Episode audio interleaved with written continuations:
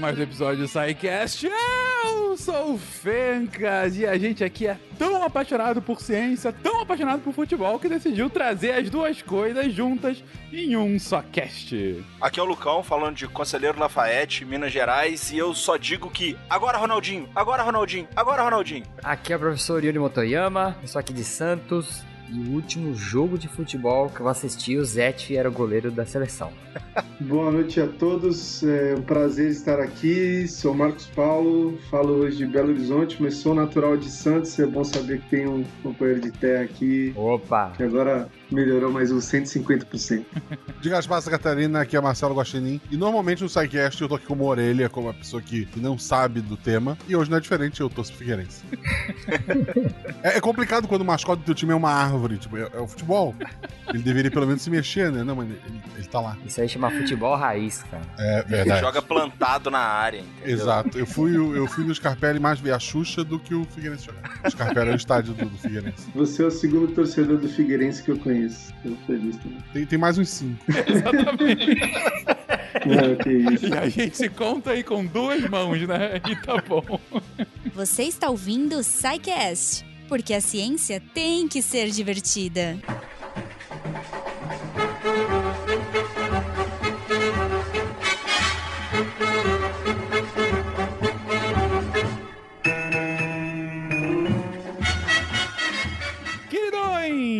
Como eu comentei, cara, Copa. Copa é difícil falar de outro assunto. A gente já teve um episódio aí pra falar sobre história das Copas do Mundo, mas foi bem bacana que o Lucão chegou pra mim dia desses e comentou: Fencas, eu tenho um amigo que estuda futebol. É um cara que, sabe, analisa o jogo, ele analisa a montagem de time, ele analisa a tática. Cara, e que tal a gente falar sobre, de fato, futebol e ciência, né? O que, que tem de ciência por trás do futebol, por trás do jogo? Falei, cara, é agora, vamos, vamos conversar sobre isso, aproveitar a Copa e cair de cabeça nisso. Então vamos lá, estamos aqui hoje com o Marcos Paulo, que é, que é o cara, que vai ser o cara aqui da pauta, e a gente tentando só, só servi-lo para que ele possa explorar bem o assunto. Obrigado mais uma vez por estar aqui conosco, Marcos. E, inclusive, a gente chamou o Yuri para compor o elenco. A primeira coisa que o Yuri falou foi: Cara, eu não entendo nada de futebol, mas tudo bem, vamos lá. Eu tô aqui pro Marcos me ensinar a ganhar o bolão, só isso. Ele analisa tudo aí, eu tô só tô anotando aqui. E, e- mas diz aí pra gente, Marcos, o que, que te levou a começar a estudar o futebol? Assim, como eu disse, a ciência por trás do futebol. Bom, essa é uma ótima pergunta, né? Porque recentemente me fizeram essa pergunta e aí a gente vai lembrando de coisas para trás, né? Na, nas experiências que a gente vai tendo, que a gente lembra o, o porquê que, que isso surgiu e, e qual que é o sentido, né? De, da gente fazer determinadas coisas. Então, quando eu entrei na universidade, em 2010, que eu comecei a me envolver ali com o futsal da universidade, tinham uns caras fenomenais que já faziam esse tipo de trabalho, né? Então a gente tinha o Fabrício O'Neill, o Cassius, o mascote, né? E o Lucão, que era o nosso treinador. Eles faziam esse trabalho de filmar as partidas, é, fazer um scout, assim, em termos de coleta de, de dados, né? Da, da partida, passes certos, passes errados, as zonas onde eles aconteceram, finalização. Faziam isso nos treinos, que era uma forma deles também treinarem essa prática da análise, e faziam nos jogos, né? Então a gente tinha um ranking de melhor atleta anual, semestral, enfim, a gente tinha uns rankings que a gente conseguia ver e comparar isso com a competição para ver o desempenho do cara. E aquilo ali sempre me chamou a atenção, eu sempre achei isso interessante. Quando eu comecei a trabalhar com o futsal feminino na universidade, logo no primeiro ano que eu entrei, eu já me tornei auxiliar do futsal feminino, e a gente usava isso, porque eles também trabalhavam com futsal feminino, e foi herdando esse negócio. Então isso sempre fez parte da, da minha prática ali dentro do futsal da universidade. A gente carregava isso com a gente, só que eu não entendia o, o, o que que aquilo poderia virar, tanto na perspectiva assim, individual, né, de vida, quanto o que aquilo ali significaria em pouco tempo pro, pro esporte, né, de modo geral. Eu sabia que o vôlei já tinha algo nesse sentido, basquete e tal. E aí foi em 2015, na minha busca aí por fazer um mestrado, né, para aprofundar um pouco mais na, na área, que me, eu conheci a partir da, da- lá da universidade, né, do NUPEF, que é o Núcleo de Pesquisa e Estudos em Futebol, lá da UFV. Conheci através de lá e de alguns amigos que trabalhavam lá na época no laboratório, que me apresentaram essa perspectiva da análise de desempenho enquanto uma área de estudo, né? ou seja, eu ia estudar o jogo de futebol. Então eu tinha feito já as disciplinas de futebol, eu tinha gostado, estava entendendo o jogo de uma maneira completamente diferente das experiências que eu tinha antes de entrar na universidade, e foi aí que me chamou a atenção, de iniciar os estudos e vasculhar ao máximo essa área. Foi ali desde 2015, mas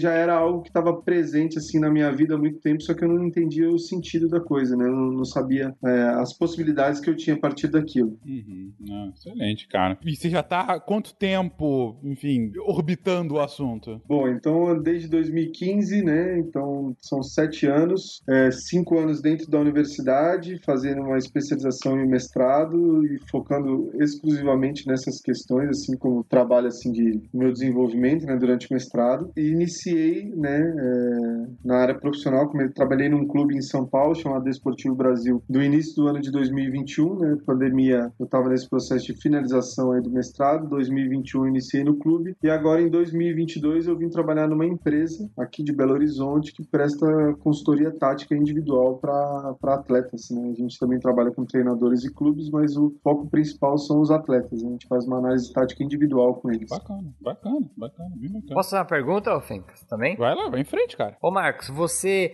sente uma dificuldade, uma resistência quando você vai transferir conhecimento científico para prática, assim, tipo, ou vou pegar um, sei lá, um treinador muito tradicional, tipo daqueles caras, ah, sempre fiz desse jeito e deu certo, não vai ser você com suas pesquisas que vai querer mudar meu jeito de trabalho, sabe? Uhum. É, isso é, um, é uma barreira natural que eu acho que, que, que, está se quebrando, né? Hoje em dia isso aí é muito mais fácil do que alguns, alguns momentos para trás, mas é porque eu acho que tem uma questão principal?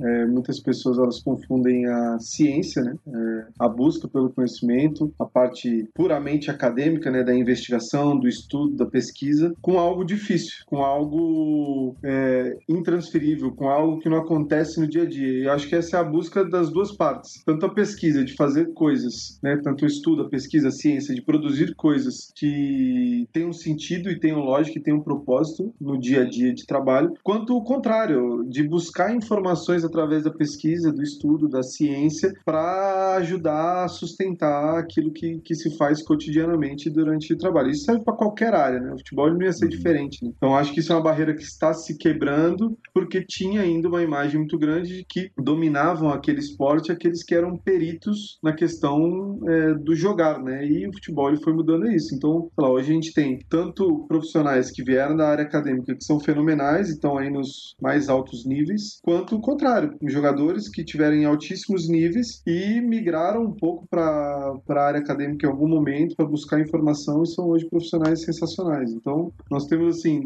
das duas vertentes, pessoas que buscaram informação, a ciência, conhecimento, que, que deram resultado. É a única forma? Não, mas é uhum. uma forma muitas vezes confiável, né? Que a gente tem base, né? Então, acho que isso é um desafio. É um desafio diário, assim. Eu tive sucesso é, em todas as oportunidades que eu tentei, entendendo que algumas coisas importantes, principalmente ouvir, né? Saber como é uhum. que você consegue. E, e para mim, a, uma das principais habilidades, talvez a principal habilidade que um analista de desempenho tem que ter é comunicação. Fundamental. fundamental. Eu acho também que ajuda muito os outros campos de ciência é, terem sucesso dentro do futebol. Né? Quando a gente vê, por exemplo, a medicina esportiva, a fisioterapia, a fisiologia, quando a gente começou a trazer mais ciência, ter mais dado, entender quanto que um jogador corre, é, qual que é o, o, quanto esse cara desidrata, com, o que, que é preciso para recuperar. E, e, essas pessoas mais tradicionais foram vendo né, a, os benefícios que, que trazer o cientista, trazer as pessoas da área acadêmica para perto deles proporcionou no desempenho dos atletas e tudo mais. Eu acho que é mais fácil a gente conseguir também convencer as pessoas que, olha, é, uhum. é, talvez olhar um scout para fazer uma substituição seja interessante. A gente está aqui sofrendo uma pressão por que, que eu, eu vou colocar um jogador descansado que rouba menos bola, sendo que eu tenho um cara que, que é mais, às vezes, eficiente no que a gente vai estar tá demandando agora. Né? Então, é, até quando o Marcos falou da, de quando a gente trabalhava lá na universidade, era uma coisa que, que me incomodava, porque eu pensava assim, eu, eu não posso achar quem é que faz melhor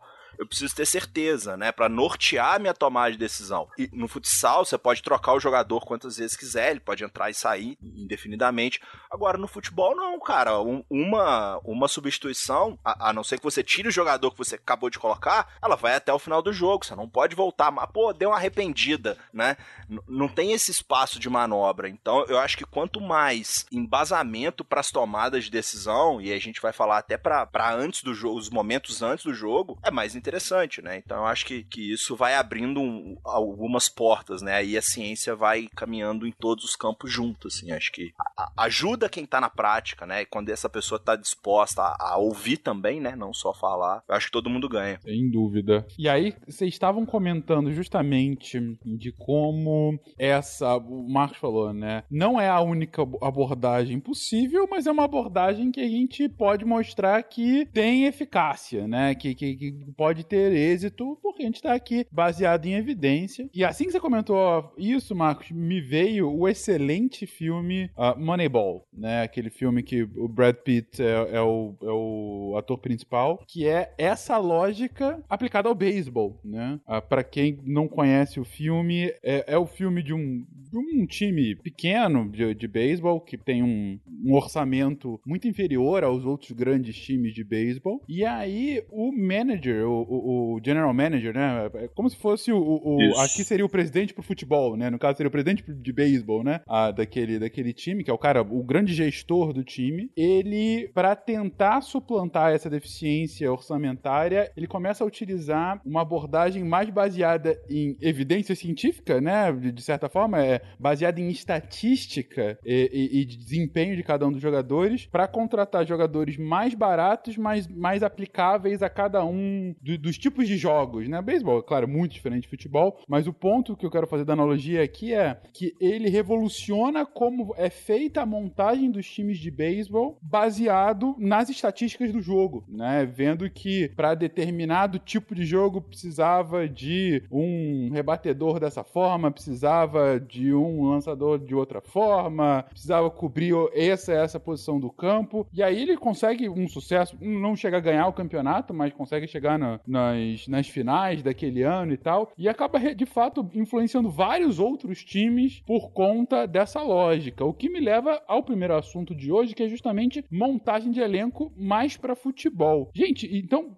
é, como é que é essa lógica aplicada para o futebol? É, é o que o Lucão comentou mais ou menos, de você pensar como você ter as peças necessárias para fazer o seu jogo acontecer? Bom, é, pegando um gancho no, no, do Moneyball, né? Você vê como é, algo extremamente curioso. Que, o que ele faz? Basicamente, ele faz uma, um, uma pesquisa, né? um projeto. Ele tem, ele tem um, um, método e ele põe essa, essa ideia em prática. Né? Então, basicamente, ele faz uma, uma estruturação que a gente está acostumado a ver estruturação de trabalhos acadêmicos. Então, ele tinha um problema, que era um problema orçamentário. Ele precisava resolver esse problema. Ele sabia que ele não ia contratar os caras com os números mais altos, mas ele sabia que ele poderia contratar três caras ou dois caras com números de médios para bom que fossem regulares, por exemplo, e que se adaptavam a determinados tipos de características, ou que haviam sido dispensados de outros locais por questões de avaliação da técnica, né, do, da biomecânica né, do, do movimento desse atleta. Então ele, ele juntou um problema que ele tinha, ele foi investigar aquilo que o mercado não absorvia, como que ele poderia absorver aquilo com um preço mais baixo e com uma eficácia alta. Então o cara fez construiu toda uma lógica, né? E a montagem do, do elenco, ela é assim extremamente difícil. Aqui no Brasil nós temos dois tipos de cenário, né, de montagem de elenco. Aqueles clubes que montam um elenco do zero no início do, do ano, que para eles esse início do ano é de novembro, é, dezembro, porque são as equipes que vão disputar às vezes só os estaduais, é, os estaduais de uma segunda divisão, ou que vão é, mudar de estão mudando de divisão e precisam reformular o elenco, porque sabe que o elenco ele não está pronto para absorver as demandas da divisão de cima. Então nós temos esse cenário que praticamente se refaz um elenco inteiro e temos o cenário das equipes que têm uma estrutura sólida, né, de, de elenco que também nem é tão sólida assim, né, porque aqui no Brasil nós temos muitas trocas, né, é, nas equipes. É difícil a gente ver jogadores com contratos mais longos, mas tem essa aí que tem pelo menos uma estrutura, uma base. Você precisa procurar três, quatro jogadores. O Palmeiras hoje quando vai ao mercado, o Flamengo quando vai ao mercado, ele procura peças pontuais, né? E isso tudo exige a questão da análise de mercado, né? Que a gente chama de análise de mercado. Essa, essa sub-área da análise de desempenho. Né? A análise de desempenho é você conseguir analisar o todo, né? E a análise de mercado ela ganhou espaço dentro da análise de desempenho e agora ela está se formando cada vez mais como um departamento individual, é, isolado, né? Então vai ter análise de mercado, vai ter análise de desempenho, tem muitos clubes que já operam com essas duas frentes, né? E é um desafio. Eu tive a oportunidade de participar de uma montagem de elenco partindo praticamente do zero. A gente tinha ali alguns jogadores como base que tinham um contrato um pouco mais longo com o clube, mas é um exercício dificílimo, né? Que te exige bastante conceito. É você ter conceitos claros daquilo que você deseja e de como avaliar um jogador para que você tenha um parâmetro que você consiga avaliar diferentes tipos de jogadores e ter um critério bom, ter uma leitura boa. É, ter parâmetros claros e conseguir registrar isso para fins de comparação, atribuir nota, atribuir valor, atribuir peso, combinar questões estatísticas das partidas com questões é, de observação e avaliação mais subjetiva de algumas ações que você não consegue captar através da parte é, numérica, assim, estatística, né, mais básicas como passe, finalização, essas coisas são mais simples a gente observar. Tem outros comportamentos que a gente não consegue. Então, você ter clareza nesses conceitos não é um não é um desafio fácil e cada vez mais os clubes, principalmente os brasileiros, né, que estão se desenvolvendo bem nisso, eu acompanho mais, estão fenomenais nessas questões. Nós temos muitos profissionais bons que são analistas de mercado. Os caras cuidam dessa parte, de mapear jogadores constantemente durante toda a temporada, saber a oportunidade de mercado, para saber o valor real dos jogadores da sua equipe, para você ter parâmetros do mercado em relação ao valor de jogador, enfim, coisas são, são fazem parte desse universo, né, da montagem de elenco. E aí tem uma série de parâmetros que você vai fazer, né? A gente pode ir discorrendo mais mais por frente. Assim. Rivaldo, agora Rivaldo manda o Sabugo, olho no lance. É mais um gol brasileiro, meu povo encha o peito com orgulho, solte o grito da garganta e confira comigo no replay.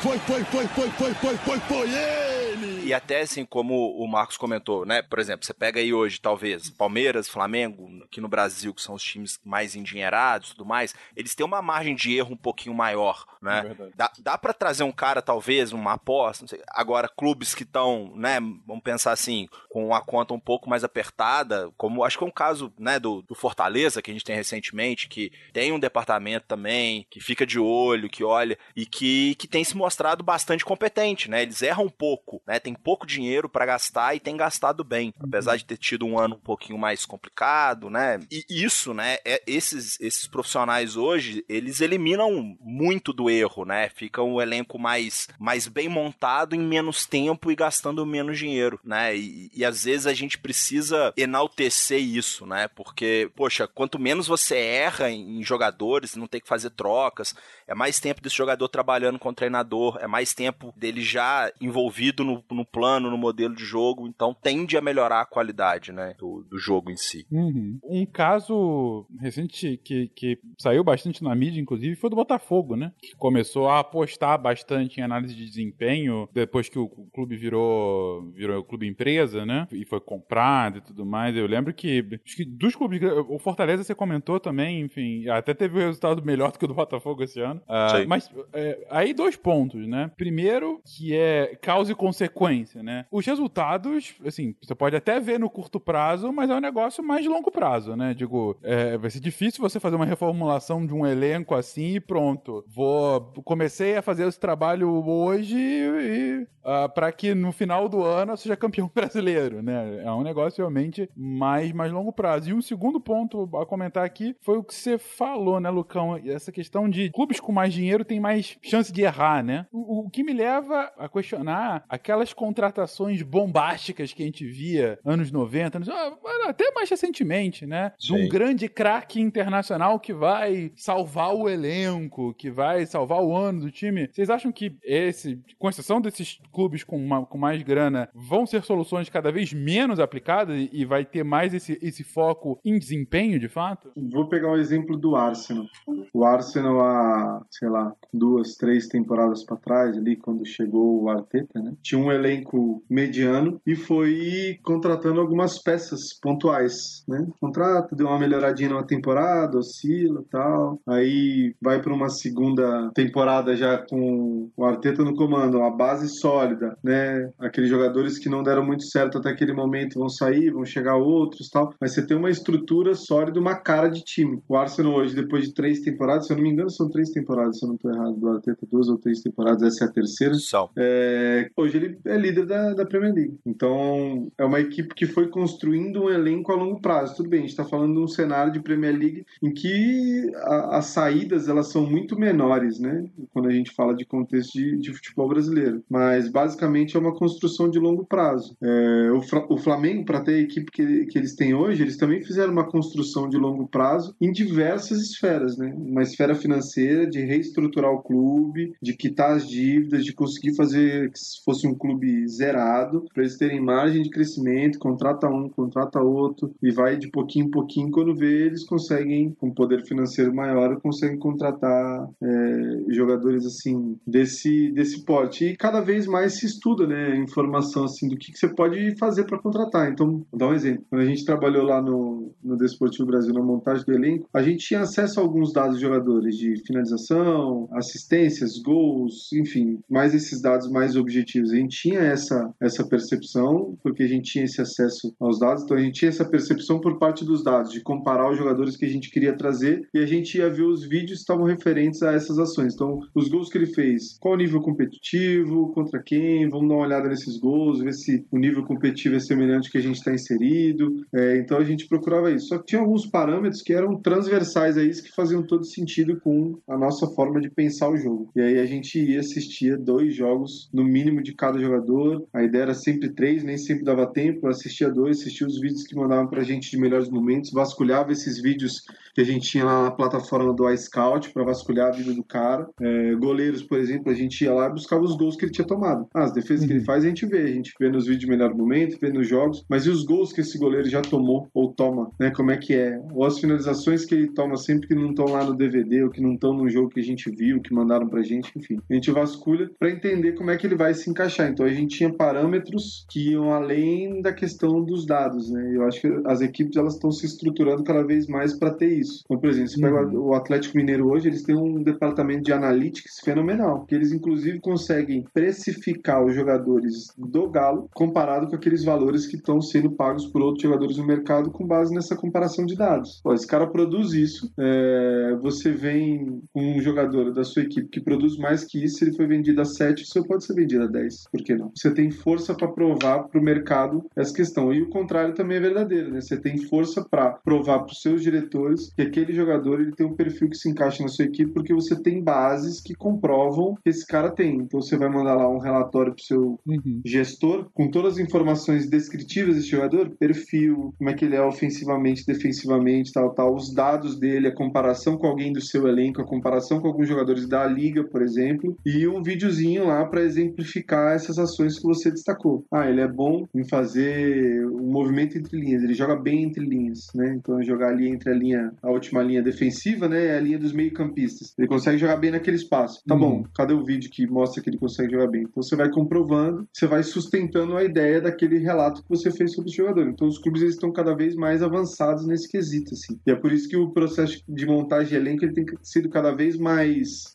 procurado, assim, por todo mundo. Como é que vai montar o elenco? Quem vem, quem não vem? Tem a característica do clube, não tem? Isso aí cresceu demais, está sendo bem legal, assim, de acompanhar essa evolução do mercado. E uma coisa, Marcos, que eu tava com dúvida também, curiosidade, eu sei que isso deve ser difícil de avaliar, mas, por exemplo, vocês têm como, co- quando vai montar uma equipe do zero, igual você falou que você fez, vocês consideram o quanto que aquele jogador vai se integrar no grupo, vai conseguir montar mesmo uma equipe assim, ou a análise é individual e aí o técnico que se vira pra fazer a galera se juntar lá, jogar junto? Não, é, normalmente você faz o seguinte: você monta lá um mapinha do teu elenco, num quadro, num documento online, né, para todo mundo ter acesso, põe lá o campinho e aí põe os jogadores às vezes que você tem, por exemplo, que são da base. Ó, nós temos um goleiro da base que pode ser um ótimo goleiro reserva ou não, ele dá conta de ser o goleiro titular. Então nós temos um goleiro aqui da base reserva, nós temos um goleiro que tá voltando de empréstimo, por exemplo, tava disputando uma outra competição em outra equipe, porque a gente tinha só competição no primeiro semestre, no segundo não tinha, no no profissional, né? O segundo era só base, né? E, e aí tinha alguns jogadores nossos que iam para empréstimo e voltavam. Esse cara tá voltando de empréstimo e tal. Você monta esses, esses quadros, fala assim, pô, eu preciso de um jogador que joga de camisa 5 ali, volante, que eu só tenho um para aquela função. Então, se eu precisar jogar com um sistema em que eu preciso de um volante, eu preciso ter pelo menos dois. Então, se só tenho um, eu preciso buscar um no mercado. E aí você vai buscar, eu preciso de um cara para ser titular ou eu preciso de um cara que vai ser reserva e vai ter perspectiva de longo prazo, porque eu sei que esse meu titular,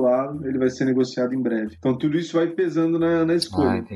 Então, por exemplo, lá na nossa experiência, a gente tinha alguns jogadores de sub-20 que a gente achava que eles iam ser um segundo ou terceiro jogador da posição. Mas quando a gente viu, no meio do campeonato, eles eram titulares, absolutos. E tinha uma vantagem porque eles já tinham trabalhado com o treinador durante o sub-20 e quando eles subiram pro profissional era o mesmo treinador, eles conheciam o que aquele cara pedia. Então isso faz sentido. E isso foi uma das coisas que a gente não sabia qual era o peso que isso ia ter na hora do jogo, num profissional. A gente tinha conhecimento dessa informação, né? Porque a gente estava acompanhando eles, falava, eles entendem o que a gente fala, né? Mas a gente não sabia quanto que isso ia ser representativo, como é que eles iam responder no profissional. Então a gente não criou esse peso. E ao longo da competição eles foram ocupando esse espaço. Da mesma forma que alguns jogadores que a gente tinha contratado não encaixaram. E isso não quer dizer que é por culpa deles. Talvez por culpa nossa de não conseguir mostrar para eles como é que eles encaixavam. Então é, é um exercício dificílimo, porque às vezes você cria expectativa de que um jogador vai ser exatamente aquilo que você espera. E não é. E aí ele vai em outro clube e ele é fenomenal, como a gente tinha visto antes de contratar. Então pode ser, ter sido alguma coisa errada no nosso processo, ou até mesmo adaptação. Não se sentiu bem, não se sentiu vontade, não estava num bom momento, problemas familiares, problemas de tudo. Então é, é muito difícil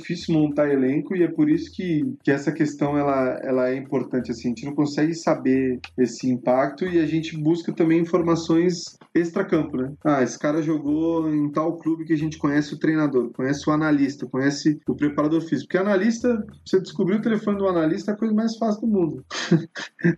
você manda num grupo lá que tem um monte de analista e fala assim: eu preciso falar com o analista de tal time. Alguém conhece, alguém sabe quem que é, vai te conectar. Então o futebol ele permite essas coisas. Então você liga pro cara e fala: e aí, como é que esse jogador no dia a dia? Trabalha bem, cara dedicado, como é que ele é? Sossegado, de grupo, teve algum problema aí, tudo certo? É, o que, que ele faz melhor aí? E o cara fala se tem, se, se tem merda, assim, se tem. Bom, não, esse cara aí é um problema. Vai destruir o seu elenco. É, é, essas coisas elas têm que ser faladas, porque é uma indicação ruim nesse sentido, ela pesa pra todo mundo, né? Porque é um cara que você já não vai buscar mais informação, é uma relação ali que fica ruim, e muitas vezes o que acontece é falar assim, ó, esse cara aqui, por exemplo, teve problemas aqui no clube, mas esses problemas eles não foram causados por ele, acabou afetando ele, ele reagiu dessa forma, mas pode ser um cara legal de trabalhar. Ou às vezes você encara, fala assim, pô, vou tentar dar uma chance pra esse cara, vou trazer pra conversar, vou conhecer ele e tal. São, são coisas que você vai fazendo, mas que todo mundo liga, todo mundo liga. E todo mundo no meio do futebol sabe disso, de como é importante você manter boas relações, porque no futebol todo mundo liga. Liga pra contratar jogador, liga pra contratar profissional, igual qualquer outra área, eu acho que também tem isso. É, Os jogadores se falam também, né? Pô, estão me querendo aí, paga em dia, como é que é, como é que é a Exato. cidade. Exato, Né? exato. Paga em dia, né, cara? Isso é, é uma É. verdade do futebol brasileiro, né? Pô, é, ho- hoje já tá melhor, né? Mas, pô, a gente passou um tempo aí que o cara trabalhar. Tem até aquela. É o Vampeta, né? Que, Ah, que foi multado no Flamengo, eu acho, e não tava recebendo salário. E falou: pô, vai me multar por quê? Não tá me pagando? Quanto que é 20% de zero? É zero, não vai me multar nada. né? Então, assim. Na China teve problema recentemente com isso e imagina que é assim, na hora que alguém liga, os jogadores ligam pro outro. Como é que a estrutura aí? Tá Sim. boa? Beleza, tudo certo, dá pra ir, não dá, tá legal, tem dá. perspectiva. Só comentar aqui que a frase clássica do Vampeta, é, eu acho que era na diretoria do Flamengo, já há anos atrás, é o eles fingem que pagam e a gente finge que joga.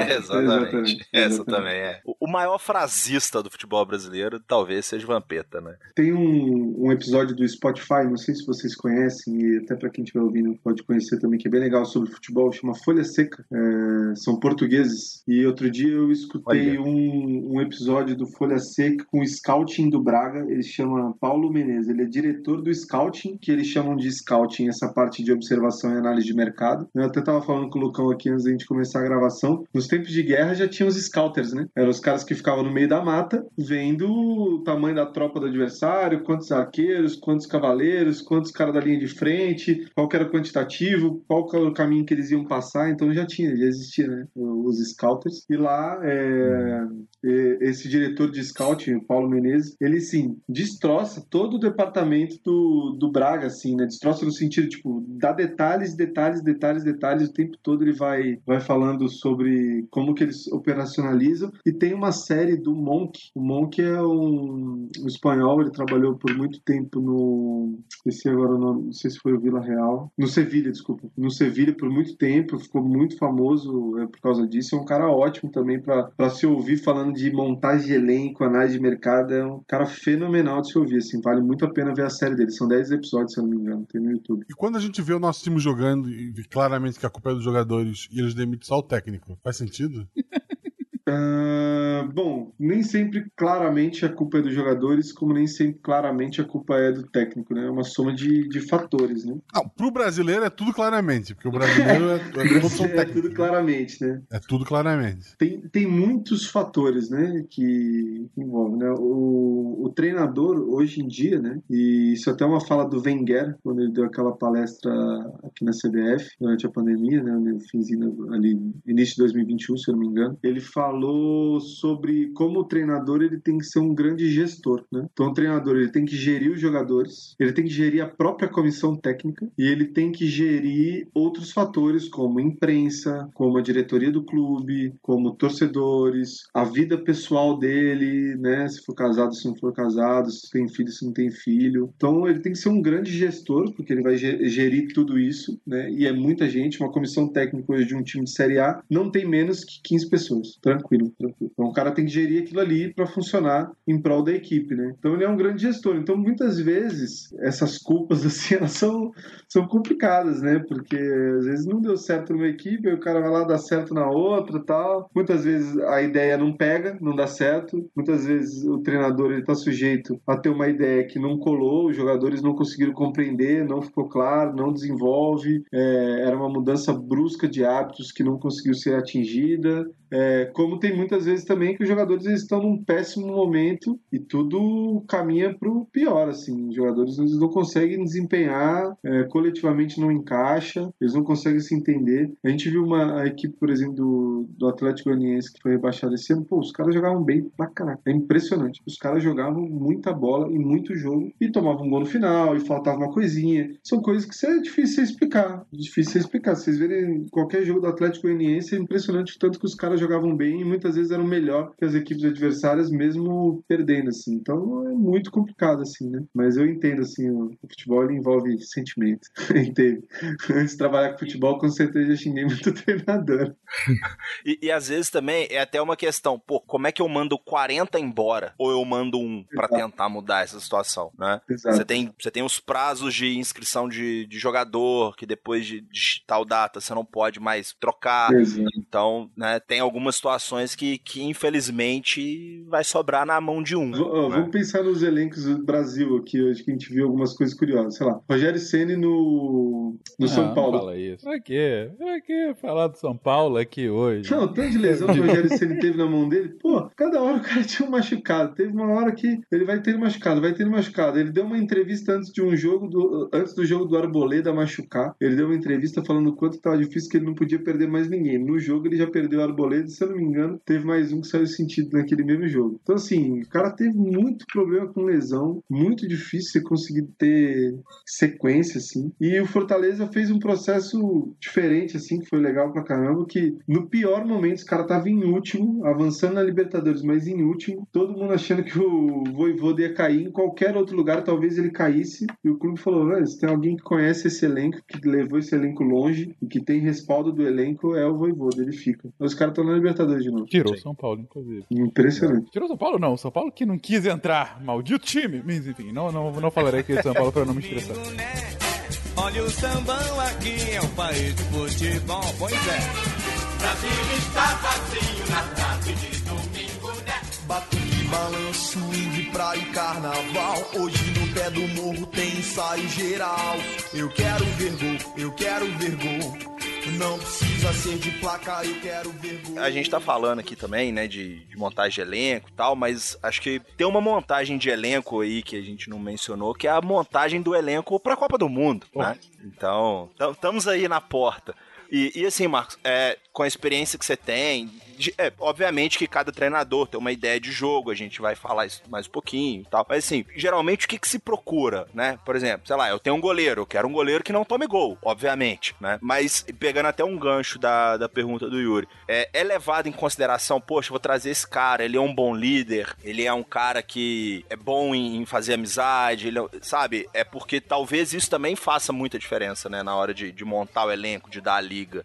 Não só o número frio ali de porcentagem de passes, de jogos em que o cara joga e o time ganha, né? Então, assim, queria que você desse uma passada, assim, quais características que vocês costumam buscar em cada posição. Boa, é, lá a gente, no, no DB, a gente tinha construído um documento que a gente colocava como uma filosofia de, de recrutamento de jogador. Né? Então a gente tinha essa ideia, isso servia para base, né, quando a gente estava trabalhando com o sub-20 e precisava trazer jogadores para complementar o grupo, porque às vezes, como era um clube de formação, né, a gente perdia alguns jogadores no sub-17 ou no sub-20, negociados com clubes grandes, que a gente precisava repor, né, até no sub-20. Então a gente tinha essa filosofia de recrutamento e a gente tinha algumas capacidades que a gente considerava gerais, né? Então, por exemplo, para nós, um jogador de futebol não poderia é, fazer parte da nossa equipe se ele não fosse um jogador que trocasse de ritmo. O que é o trocar de ritmo? O trocar de ritmo está ligado com tudo: técnico, físico, tático, psicológico. Por que está ligado? E essas qualidades gerais a gente fazia com que, pra, na no, no nosso entendimento, elas tinham que ser qualidades sistêmicas nesse sentido, né? Que elas conversassem com diferentes frentes, né? Tanto da parte física, quanto da parte técnica, da parte mental, né? E tática, né? Principalmente. Então a gente tinha essa ideia. Então o cara tinha que trocar de ritmo. Aquele jogador que corre a 10 por hora o tempo todo, certamente ele vai ter dificuldade de jogar em qualquer lugar. Jogadores de alto nível, a gente tem alguns estudos saíram recentemente é, sobre a Premier League, os caras às vezes eles fazem mais de um quilômetro, um quilômetro e pouco, um quilômetro e meio acima, é, sprintando, né? Que se eu não me engano a referência é acima de 23 por hora, né? Então os caras eles correm mais de um quilômetro nessa pegada. E o resto, né? Eles alternam velocidades. Então o, o jogador ele precisa alternar velocidade. Para quê? Para ele antecipar um jogador adversário, para ele chegar na frente do zagueiro e fazer um gol, para ele perceber que o zagueiro teve dificuldade de dominar ou vai ser pressionado, o passe foi um pouco longe e ele tem um sentimento de oportunidade de roubar aquela bola. Então envolve essa questão mental de estar conectado com o jogo. Ele tem esse sentimento, ele vai acelerar ou ele vai desacelerar para evitar um problema ou para causar um problema ele vai acelerar ou desacelerar. Então, era uma, uma das capacidades que a gente mais olhava, porque mostrava que o jogador ele tinha, além de tudo, ele tinha um sentimento com o jogo que fazia com que, ao observar uma situação que pudesse dar a ele uma oportunidade ou que pudesse proteger a equipe dele, que a gente chamava de um sentimento de emergência, ele reagia e acelerava. Então, para nós, aquilo também tinha uma conexão muito forte com a questão mental do jogo. Né? Outras Uhum. coisas que a gente olhava assim, né? Como é que esse jogador tinha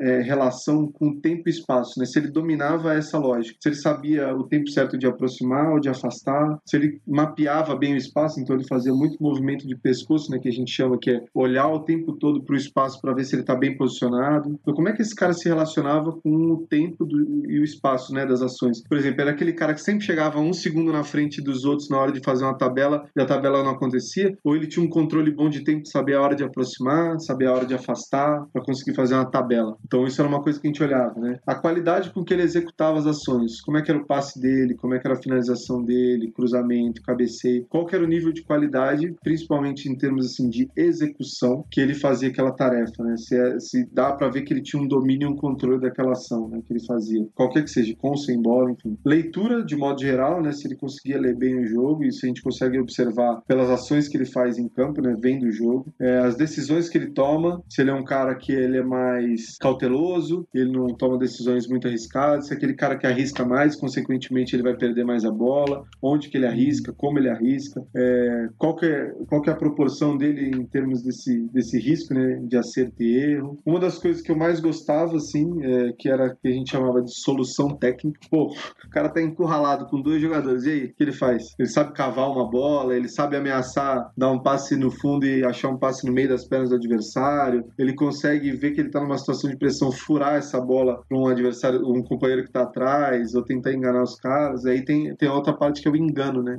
Eu sempre ouvi de um treinador que eu trabalhei que ele falava que futebol era para esperto. Então você tem que enganar, você tem que enganar o jogador o tempo todo, né? Enganar assim, com bola, né? Ameaça que vai dar um passe no lugar, dá um passe no outro. O Ronaldinho, por exemplo, era fenomenal com isso. Assim. Ele ameaçava fazer uma coisa quando você via ele tava fazendo outra. Beleza, enganou geral. Por isso que era um dos caras mais fenomenais. O Messi é um cara também que tem bom engano, assim, você nunca sabe o que ele vai fazer, né? O Neymar é outro cara que é assim também. Os caras fora de série, normalmente, eles são bons nesse sentido, assim, de esconder a intenção deles ou de gerar uma dúvida através de, de um sinal que eles dão no adversário, como se eles fossem fazer uma ação, eles fazem outra. Né? Ronaldinho, por exemplo, enganou o Rogério Senna falando que ia tomar uma água do, do dele ali do, no meio de uma lateral e fez o gol nele logo depois. Não de ser. Esse lance, meu Deus do Não céu. De. Exatamente. Então a gente tinha essas capacidades gerais, assim, né? Para nós, o jogador de qualquer posição, ele tinha que ter pelo menos é, algumas, né? Pelo menos 50% dessas ações legais, assim, boas, né? Que a gente considerava boa para aquele nível competitivo que a gente estava inserido. E depois a gente tinha capacidades individuais, assim, né? Então o que a gente esperava, sei lá, de um atacante, um centroavante? A gente esperava que ele fosse um cara bom para fazer o que a gente chama de facão, né? Ou ruptura, né? De atacar as costas do zagueiro. O Ronaldo fazia isso bem demais, assim. Ele esperava uma oportunidade quando o zagueiro dormia. O Romário era talvez mais fenomenal nesse sentido, assim, que o Romário sabia esperar o tempo certo de, de não ficar impedido. É, então a capacidade desse cara fazer isso,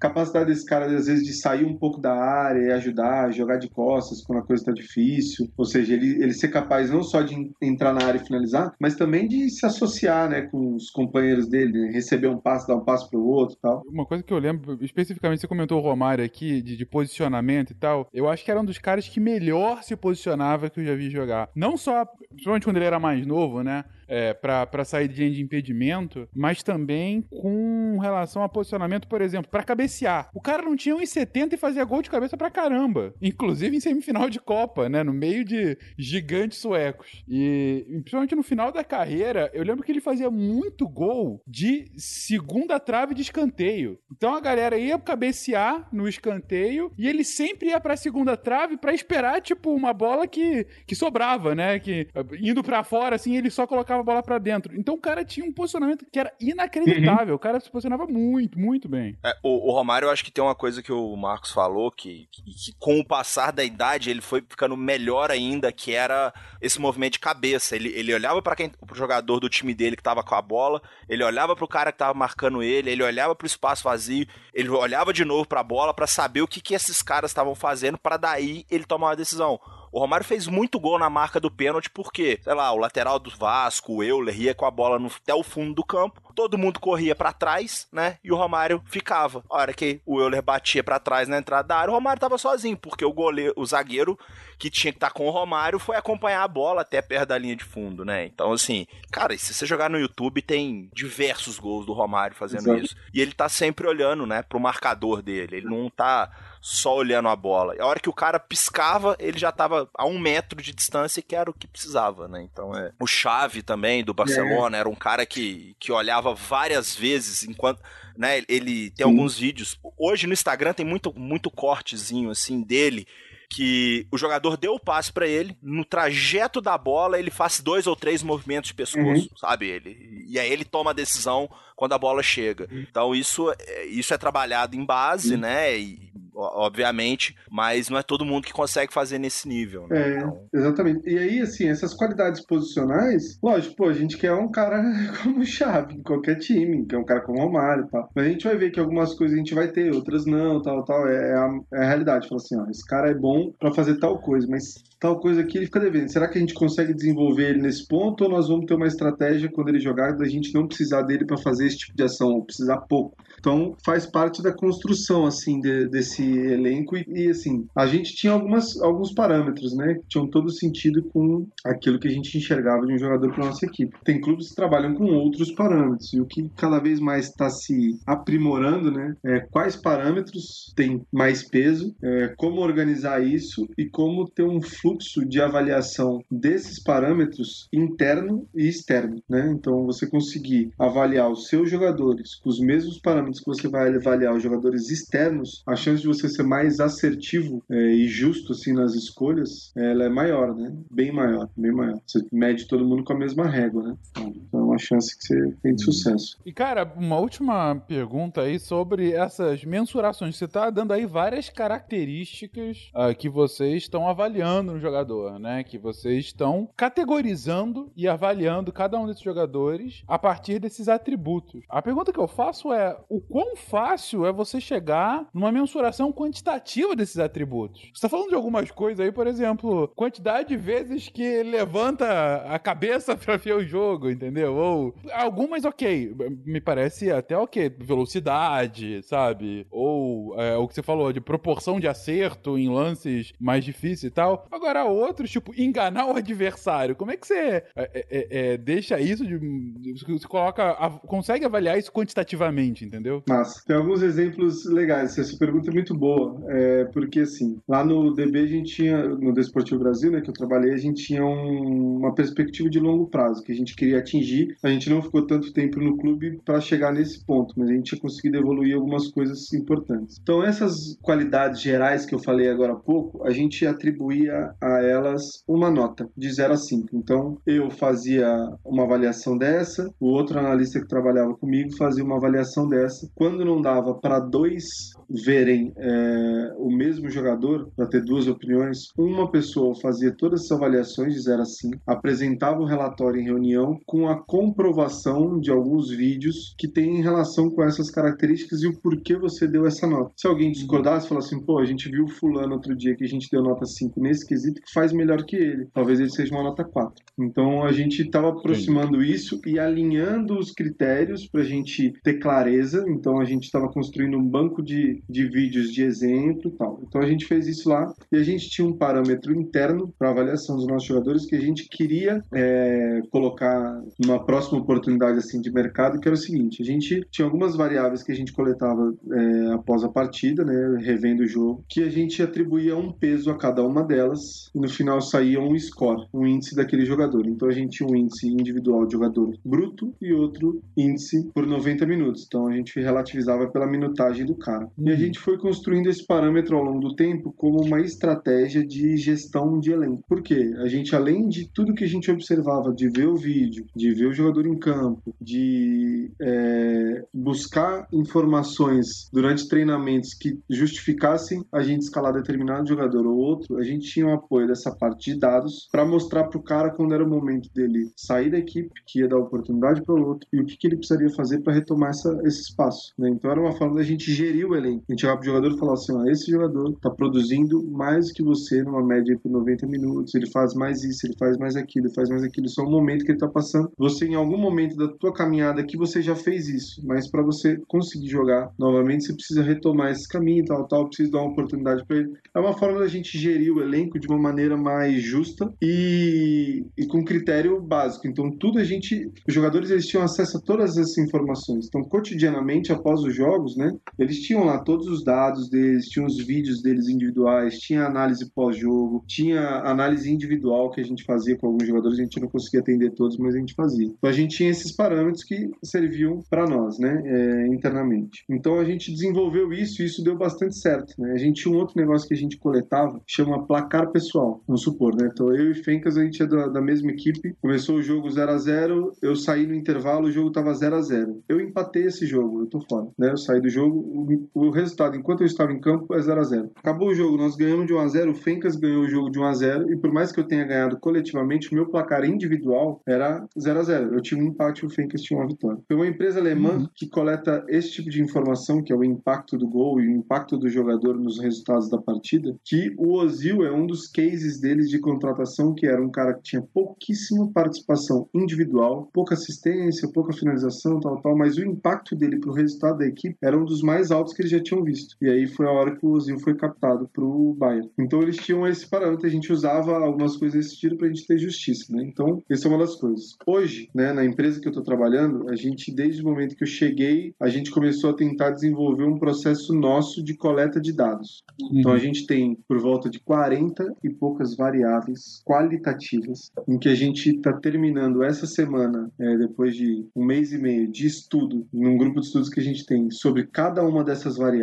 e como a gente poderia avaliar elas positiva e negativamente. E a gente já começou um projeto piloto em que a gente vai coletando esses dados individuais ao longo da partida. Então a gente registra mais ou menos, que a gente chama de decisões ou ações observáveis dos jogadores, 250 ações jogo. A gente tem um sisteminha ali de de Python, que a gente põe lá o jogo para rodar e a gente vai clicando em cada ação que ele vai fazendo. Então, por exemplo, ele fez um movimento de pescoço, que é esse movimento de olhar para um lado para o outro para procurar informação e ver se ele está bem posicionado. Quando a gente identifica que ele fez isso, a gente registra lá, movimento de pescoço, foi positivo ou foi negativo? Ah, foi positivo. Em qual local do campo ele fez? Ele fez nesse local do campo. E aí registra essa informação. Então a gente vai, a gente está iniciando esse processo exatamente por essa preocupação que você teve. Como é que a gente transforma isso em informação. Então a gente determinou esse critério de avaliação, positivo ou negativo, e a gente vai avaliar com base nesse tipo de, de questão, né? Jogo a jogo a gente vai avaliar esses jogadores, né? É um processo que a gente está desenvolvendo, é um piloto, mas a ideia é que a gente colete os nossos próprios dados e a gente tenha a nossa própria informação nesses quesitos qualitativos, né? Da qualidade da ação desse jogador. O Kaká invadiu pro Fabiano, dominou, vai bater, bateu! Gol! Lembro quando eu assistia Rock Go, só um comentário. É, ele dava as estatísticas no, entre as, as, partidas lá, do número de formigas que tinham sido esmagadas no campo, o número de cuspida de cada jogador. Bons tempos. O Rock Go, bons tempos. Era da hora. Rufus o lenhador. Pô, Rufus É. o lenhador, velho. MTV Sports Arena. É, era bom, era divertido, era divertido. Era bom. Mas, cara, bem legal o trabalho de, de catalogar, categorizar e avaliar essa quantidade. Pô, 250 ações por jogo, por jogador. Bom. Isso aí é, não, não, não é uma coisa simples de fazer, né, cara? E 40 atributos diferentes e tal, pô, imagino. Imagino o trabalho de vocês vendo, porque. é, Imagina, quantas vezes você vê um jogo, cara, pra fazer isso? Então, eh, a empresa que eu trabalho hoje, que é a Outlier, é, a gente faz é, análise individual para jogadores, né? A gente trabalha também Uhum. com clubes e com, com treinadores, mas o nosso foco é análise individual para jogadores. E como a gente trabalha, né, individualmente, a gente tem feito essas- esses projetos pilotos assim, de coleta de dados com um jogador na partida. Então a gente avalia o, o nosso cliente, né? Ou algum jogador de teste que a gente queira fazer. Então a gente avalia um jogador. Eu demoro hoje, com um pouquinho de prática, que eu já treinei algumas vezes para fazer, umas duas horas e pouco para assistir o jogo e registrar todas essas, essas ações. É bem objetivo, é bem rápido assim. Depois você pega a manha dos critérios e da, da ferramenta, você consegue fazer isso rapidamente. É, é simples? Não, mas mas você você consegue ter é, esse tempo assim. Mas se fosse fazer de todos os jogadores, é um trabalho interminável, não, nem compensa. Acho que tem que ser uma coisa bem individualizada assim. Cara, então assim, é, nessa primeira parte do, do episódio a gente falou de uma forma um pouco mais ampla, né? Do que, que seria, então, uma análise científica do jogo e do elenco. Principalmente agora, Marcos comentando sobre como que isso é feito na prática, né? ah, Por empresas como a dele ou por clubes, como pelos quais ele já passou, e outros que fazem esse tipo de análise em nível do jogador ou em nível coletivo, né? Do, do time como um todo. E agora a segunda parte desse episódio é pra falar um pouco mais sobre o jogo, né? Pra falar um pouco mais sobre, sobre tática e, e sobre como que como que essas análises vão fazer sentido. Elas não são feitas no vácuo, né? Elas, elas estão dentro de uma lógica ah, da própria tática do jogo, ah, tanto de princípios gerais que o jogo se compõe, né, do, do, do que faz parte de que times vencedores deveriam ter, a, como das formas em que o jogo se compõe a partir de seus modelos, né, de, de que tipo de, de táticas, que tipo de estratégias são utilizadas por algum time do, durante um campeonato, durante uma partida específica, durante um momento do jogo, enfim. E é sobre elas, então, que a gente comenta a partir de agora. Então, o primeiro ponto que eu queria perguntar a vocês, ó, grandes conhecedores de jogo, eu queria comentar é,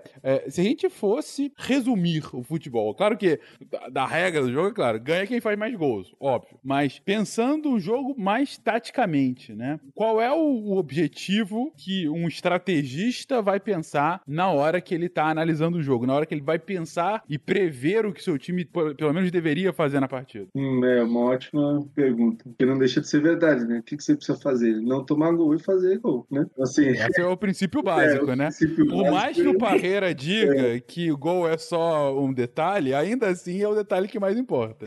É, e, e assim, Sim. é bem, bem curioso, né? Como quando você fala sobre essa questão assim de, de princípios, né? E, e, e ideias, é que é, é, essa, é essa luta assim que o futebol ele já conseguiu romper e que foi um dilema há pouco tempo atrás, quando se discutia sobre essa questão de modelo de jogo, de ideias, de como você vai falar, as palavras que você vai falar, que os termos estão mudados, tal, tal. Porque é o seguinte, você precisa ter algum norte, né? Você avaliar algo, você precisa ter algum parâmetro para mensurar aquele algo, para identificar. Então você precisa ter conceito claro, assim, né? Conceito do que é cada fase do jogo, conceito do que é uma transição, é, conceito de como é, se organiza, assim, determinados espaços do campo, qual que é a lógica, o que mais ocorre por ali. Então você precisa ter um conhecimento geral do jogo, das dinâmicas que acontecem é, de maneira transversal, assim, e aí você parte disso para uma coisa mais esmiuçada, né? Então, essa ideia, né? Eu, eu sempre gosto de falar isso, assim, quando vão falar assim, ah, quais são os, os pontos principais, assim, para analisar? Bom, primeiro é saber que a lógica do jogo é essa, né? Eu não posso deixar que chegue no meu gol e eu tenho que ir lá no gol do adversário e fazer. Tá, e aí a partir disso, né? Então, quando você vai trabalhando, assim, essa questão de princípios, né? E aí eu tive isso muito lá em Viçosa com, com Israel, que foi meu orientador, é, fala bastante sobre os princípios pós do ensino, da lógica do jogo, né? Você ensinar o jogo a partir de princípios, sem ser uma coisa chata, você fala assim, olha, o princípio de hoje que nós vamos aprender é não permitir a inferioridade numérica. Não, não você não precisa ensinar dessa forma. Você precisa mostrar para uma criança que num jogo com tanta gente, ele entender que ele tem alguma vantagem em algum momento de 3 contra 2 é melhor do que ele tá numa situação em que ele tem 2 contra 3. Por quê? Porque princípio básico, né? Quem tá com mais tende a ter alguma vantagem, né? Lógico que tem outras uhum. coisas quando você vai a nível profissional, assim, de futebol profissional, que você discute os tipos de vantagem, vantagem posicional, vantagem dinâmica, né? Tem uma série de de nomes aqui que não vem ao caso agora, mas você ensina isso para criança, lá com seis anos, fala assim, ó, você vai lá no rouba bandeiras, está ensinando para uma criança que se ela correr por um espaço que tem uma pessoa é melhor do que correr pelo espaço que tem duas pessoas. Duas pessoas têm mais chance de pegar ela, então ela vai estar num controle melhor. Se ela correr no espaço que não tem ninguém, ou se duas crianças correrem no espaço que tem uma, a chance de uma delas ter sucesso ou as duas ter sucesso em passar aquele, aquele oponente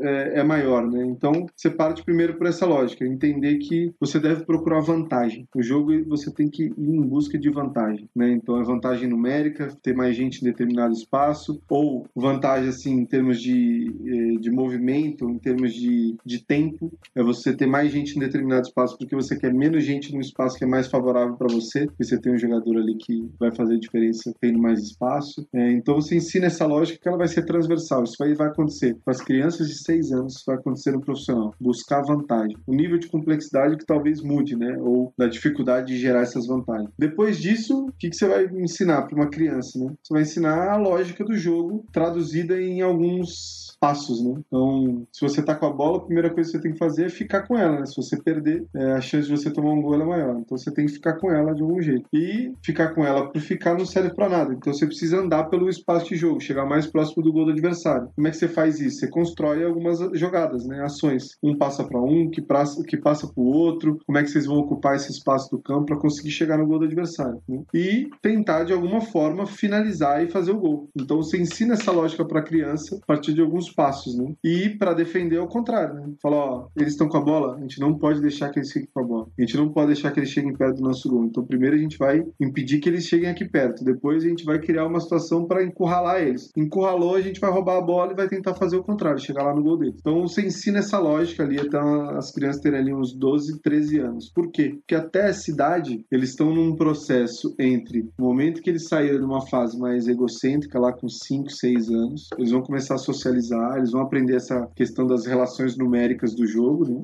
E depois Uhum. eles vão entender a lógica, porque eles já têm capacidade de socializar, eles vão ter capacidade de socializar com um pouco mais de gente. Antes eles socializavam com dois, três. Agora eles conseguem com mais três, com mais quatro, com mais cinco, com mais seis. Então você vai acrescentando esse número, por isso que o ideal é você ir aumentando o espaço de jogo ao longo do, do processo de formação. Você começa lá com criança de 6 a 8 anos, você começa num espacinho igual de futsal. 5 contra 5, pouca gente, eles conseguem se ver, eles conseguem se entender, todo mundo participa mais do jogo porque está mais perto da bola. Depois você vai aumentando esse espaço, né? Porque aí faz parte de se ensinar essa lógica do jogo, né? E aí, quando as crianças têm ali 12, 13 anos, que elas já estão num período que elas conseguem entender algumas coisas abstratas, né? O que, que seria uma coisa abstrata? É eu entender que eu não preciso estar perto da bola para participar do jogo. Então, se a bola estiver lá na lateral esquerda e eu estiver aqui na lateral direita, eu estou participando do jogo. Eu preciso entender isso. Qual que é a minha Uhum. participação, como eu participo, o que eu faço. Isso aí, uma criança ali, a partir dos 13, 14 anos, ela consegue entender já, né? Dentro de um, de um cenário ainda que ela consegue perceber e gerir, mas ela consegue entender. E isso vai se aprimorando ao longo do tempo. Quando o cara chega lá no profissional, ele vai ter instruções tão específicas que querem dizer somente a equipe dele, que para ele conseguir fazer, ele precisa ter essa base lá atrás, porque ele vai precisar criar vantagem, ele vai precisar entender a lógica de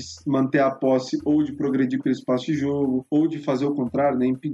Ele vai ter que ter a lógica de entender que ele não precisa estar lá perto para marcar um adversário, ele pode estar fechando uma zona de maior risco, esperar esse adversário chegar perto, para ele ter, ter uma proteção maior, para ele não se expor, para ele não, não expor a equipe dele. Então, todos os conceitos que vão ser trabalhados lá no profissional, eles precisam de uma base de conhecimento. O jogador ele precisa entender algumas coisas. E quando a gente tem esses conceitos assim com base em princípios que são claras, objetivas, sem muita enrolação, né, estão tudo relacionados com a lógica do jogo, você facilita todo o processo. Né? E tem forma, por exemplo, a gente, eu falei aqui para vocês né, sobre todos esses princípios sem precisar falar o nome deles e sem precisar entrar nos detalhes do que cada um significa. E isso com o jogador a gente consegue fazer. Não quer dizer que o jogador ele não consegue entender o princípio. É que a informação tem que ser rápida. Ela tem que Uhum. ter. A gente não precisa contar um livro, né, para dar uma informação, né? A gente precisa acessar o cara, ele precisa entender o sentido da coisa. Uhum. Depois ele vai aprendendo os nomes, depois ele vai se familiarizando com a ideia. É isso. Ele precisa entender o que está acontecendo em campo, entender a instrução e o que que ele tem que fazer, né? A lógica maior, se o cara quiser entender mais o jogo, melhor, mas enfim,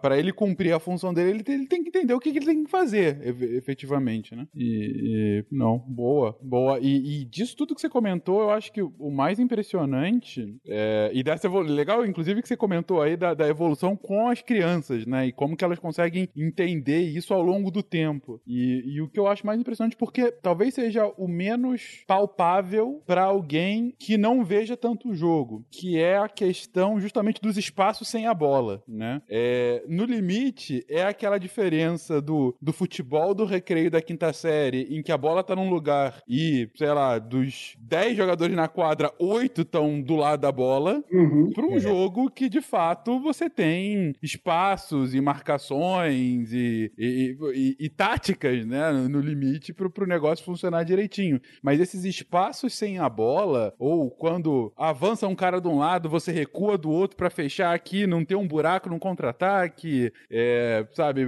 é, sobe um lateral, desce outro lateral, ou sobem os dois para dar apoio, ou o volante que não sobe justamente para fortalecer atrás, ou o volante que sobe para dar uma superioridade numérica dependendo da tática. Essas coisas é é justamente quem, quem tá mais afim de entender a tática do que, que tá acontecendo ali por trás do jogo, né? E os prós e contras associados a tudo isso. Sim, sim. É, não, exato. Por exemplo, hoje eu trabalho numa empresa que a gente presta consultoria, né? Como eu já mencionei. Então, a gente vai lá, acaba o jogo, beleza? No dia seguinte do jogo, a gente começa a analisar o jogo do jogador, né? Jogou no domingo, segunda-feira, nós estamos trabalhando lá na análise. Assiste o jogo, separa os lances que a gente acha que são relevantes para discutir com esse jogador, usa algumas ferramentas que permitem para a gente desenhar na tela, né, é, fazer uma imagem já mais animada para chamar a atenção dele, ou seja, são estratégias de comunicação visual que a gente trabalha com o atleta, uhum. porque basicamente a maior parte da, da nossa é, percepção, assim, né, é, ela é visual e do jogador vai ser isso, então ele tem que ver, as coisas têm que ficar claras para ele. E a gente faz esse processo, constrói uma narrativa daquilo que foi o jogo e daquilo que a gente vai trabalhar de conteúdos, né, daquelas variáveis que eu, que eu falei com vocês, né, que a gente tem estudado e utilizado na coleta de dados. A gente separa algumas informações fala assim: ah, hoje nós vamos trabalhar com o atacante, esse movimento dele de atacar a última linha, porque na última partida ele não conseguiu fazer bem, ele não conseguiu perceber, ele não conseguiu entender quais eram os momentos mais oportunos para isso e tal. Então a gente faz isso, reúne com o jogador e fala ali sobre dois, três tópicos ofensivos, dois, três tópicos defensivos. Quando não é necessário, gente tratar sobre ou defensivo ou ofensivo, foi muito pouco participação dele nesse momento no jogo, ou era algo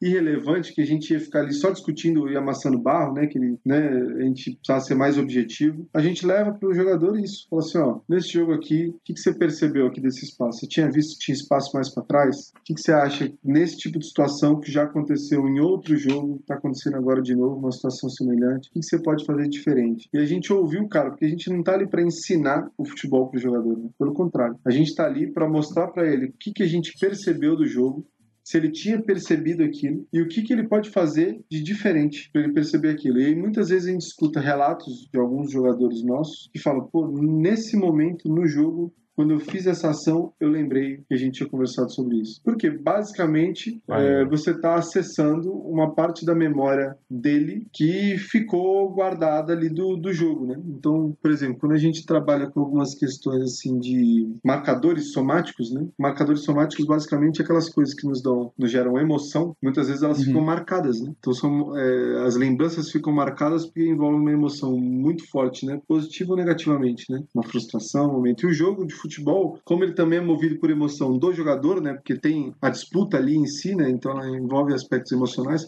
Muitas ações ficam marcadas dessa forma, de um erro que ele cometeu, de uma bola boa que ele, que ele achou, de um gol que ele fez. Então a gente aproveita esses momentos para refrescar a memória deles, acessar esse tipo de memória para que eles consigam perceber é, aquilo. E aí chega no próximo jogo, ele consegue fazer. A primeira coisa que a gente faz é separar o jogo do lance anterior, esse jogo que ele acabou de fazer, e coloca os dois conjuntos. Fala, ó, é isso, cara, você consegue fazer, você precisa desenvolver esse tipo de leitura. E o próprio jogador nos ajuda a construir isso. Tem momentos que eles falam assim: ó, não fiz isso porque não é isso que o meu treinador pede. Meu treinador pede hum. para eu ficar ali. E a gente fala: beleza, é isso aí. Se ele pediu, é isso aí. Porque a hierarquia do treinador ela é maior. A gente não pode entrar nesse aspecto. A única coisa que a gente pretende é que o jogador compreenda a lógica do jogo e como ele individualmente pode ajudar mais o coletivo. É essa nossa uhum. esfera assim de, de atuação. E aí tem muito a ver com isso que você falou, assim, né? de como como a gente passa essa informação para o jogador, dele entender aquilo que ele está fazendo, dele se perceber dentro de campo, dele ter essa consciência. Isso faz total diferença, assim, cada vez mais. Né? Muita gente investindo nesse sentido.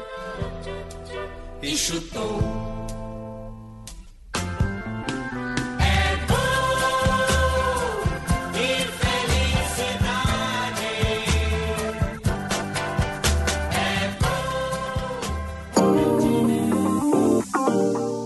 Olá, pessoas, e sejam bem-vindas a mais um Momento Cambly. Eu sou Jujuba e se você está ouvindo isso na sexta-feira, estamos na Black Friday. Sim, ouvintes! Esse é o seu momento. A Black Friday do Cambly tá rolando. Se vocês quiserem ter 60% de desconto, a hora é agora. Entra lá, clica no link que vai estar tá aí no post e você vai ganhar 60% de desconto nos cursos de inglês do Cambly e do Cambly Kids. Sério, não perde essa oportunidade. E se você quiser conhecer, se divertir, e testar aí as aulas em grupo do Cambly, você também pode. Clica no link aí que está no post, você vai ser direcionado para a página deles e vocês vão, a partir de R$ 59,00 por mês, para uma hora de aula por semana, experimentar esse método novo aí que o Cambly criou e que eu, o Rafa e o Leroy testamos e aprovamos. Achamos muito divertido e eu quero deixar o depoimento final aqui então pro Leroy para ele contar um pouquinho do que ele achou. Gente, aproveita, a Black Friday tá acabando. Esse desconto de 60% é até hoje. Então corre, 60% off Cambly Cambly Kids e o link leva você para as aulas em grupo. Corre lá, Leroy, conta aí o que, que, você achou. Olá, tudo bem? Aqui é Leroy Oliveira e passando aqui para dizer que participei da aula em grupo, é, junto com a Jujuba, e foi muito legal a experiência, foi bem interessante, a troca foi bem legal e foi bem legal é, poder participar junto com outros alunos, bem interessante essa, essa dinâmica que eu imagino que ela fica mais interessante no sentido de possibilitar a troca com pessoas diferentes, né, no mesmo momento e a gente aprende é, um pouco com os outros colegas também também, não só com o professor. Achei bem interessante essa, essa iniciativa, disponibilidade. Pelo que eu vi ali na Black Friday, isso vai estar com preço mais em conta, então é, facilita o acesso até para algumas pessoas. Então achei bem legal essa iniciativa. E bem legal ter participado. Obrigado, Ju, pelo convite.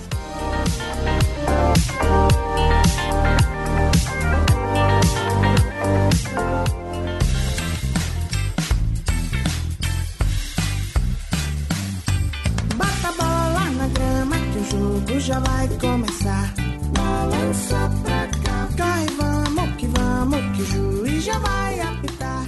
Não, bacana, cara. E legal esse último ponto que você comentou da hierarquia, né? Porque vocês estão lá, vocês especificamente estão para auxiliar tecnicamente aquele cara, mas entendendo que há um contexto que é um esporte coletivo, né? Vocês não são uma consultoria para um jogador de tênis, né? Que é o cara por ele mesmo. É, é um cara que vai ter outros 10 lá, né? E, e, e, e com um técnico que tá pensando justamente no melhor resultado coletivo possível. E, e, e, por mais que no limite vocês possam até achar, puta, individualmente o cara poderia fazer isso que seria melhor para ele, mas de fato ele faz parte de um grupo e naquele momento o técnico tá lá dando as instruções para ele. Não, não sobe aqui, fica aqui porque tem alguma outra coisa na cabeça do técnico que vocês, que não é a preocupação de vocês, né? Ó, tem, umas, tem uns episódios que são engraçados, né? Porque às vezes a gente só conta as coisas boas, né? Tem que contar as coisas que não deram muito certo que são engraçadas. Né?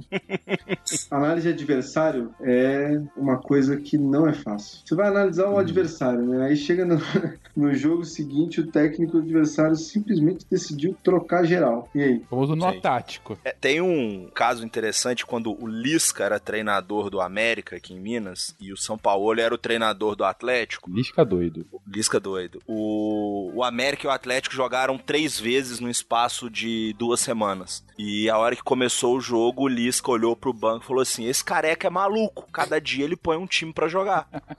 Eu não sei o que fazer, eu não sei o que esperar, né? Então, assim, realmente o São Paulo é um cara meio, meio pirado, mas é, é, é muito complicado isso que o Marcos fala, cara. É, é porque. Vou até deixar ele terminar o raciocínio, mas, cara, você acha que vai conseguir prever alguma coisa e o cara vai lá e, e muda, troca três jogadores, ou sei lá. Mas esse do, do cara que, que, três jogos jogou com um time diferente, ele ganhou ou perdeu? Ele ganhou. O, o que mudou o, o, time três vezes? Ganhou. Ok. O, o Graham Potter.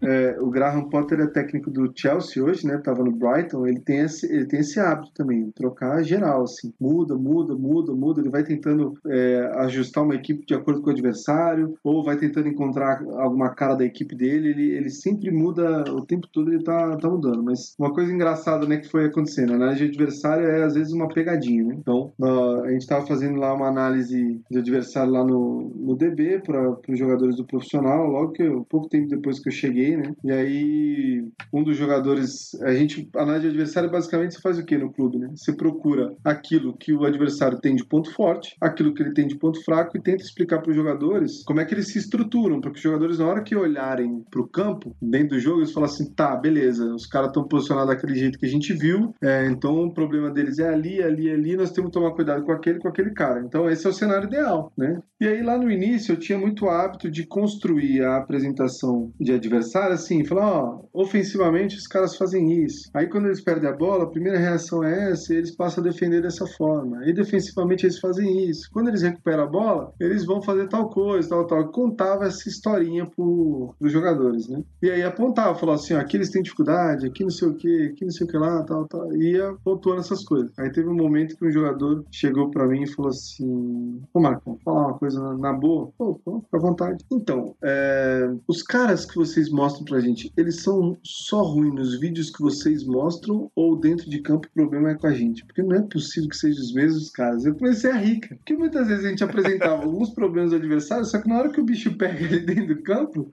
tudo pode acontecer. Os caras podem estar num dia bom ou tal, não sei o quê. Ou o jogo que a gente viu era um dia ruim, né? A gente normalmente via três jogos pra confirmar algumas coisas. A percepção da TV, ela é diferente da percepção do campo, então sempre esse exercício de ver jogo em loco, gente faz isso hoje aqui na empresa. Na época lá a gente se esforçava pra fazer isso de algum jeito, era muito difícil, mas sempre que possível a gente, a gente ia, principalmente na copinha, né? Que fazia toda a diferença pra nós. É, então a gente tinha isso, né? Então foi essa primeira vez que esse cara falou e eu falei, pô, tem, tem alguma coisa que nós temos que perceber e tal. E aí um, um treinador que eu trabalhei falou assim: Ó, a minha sugestão é o seguinte: mostra tudo que os caras são bons. Eu falei, tá, e o que os caras têm de problema? Não, o que tem de problema eles vão descobrir. Mostra que os caras são bons, porque aí nosso time vai entrar preocupado os caras vão dar vida. Talvez o resultado seja melhor. Ele tinha essas teorias, assim. Então cada um tem uma estratégia de acessar os jogadores, né? E aí a segunda coisa foi que aonde eu me dei, aonde me deu o toque, assim, de que o processo que eu tava fazendo de análise adversária não era o melhor, né? Esse mesmo jogador, uma vez passei por ele na concentração, assim, eu falei assim, ó, amanhã aí, vídeo 10 horas, hein, falar dos caras. Aí ele assim, ô, beleza, Marcão, só rapidinho, simples assim, só conta pra nós o que que eles são bons, o que que eles são ruins, o resto a gente resolve. Falei, demorou, beleza. Fui lá, já tinha montado tudo, peguei e reorganizei tudo. Ó, atenção, três pontos pros caras do nosso time ter atenção. Explorar, três pontos pra gente explorar. Falei, é isso que os caras fazem. Eles têm dificuldade aqui, eles são bons nisso aqui,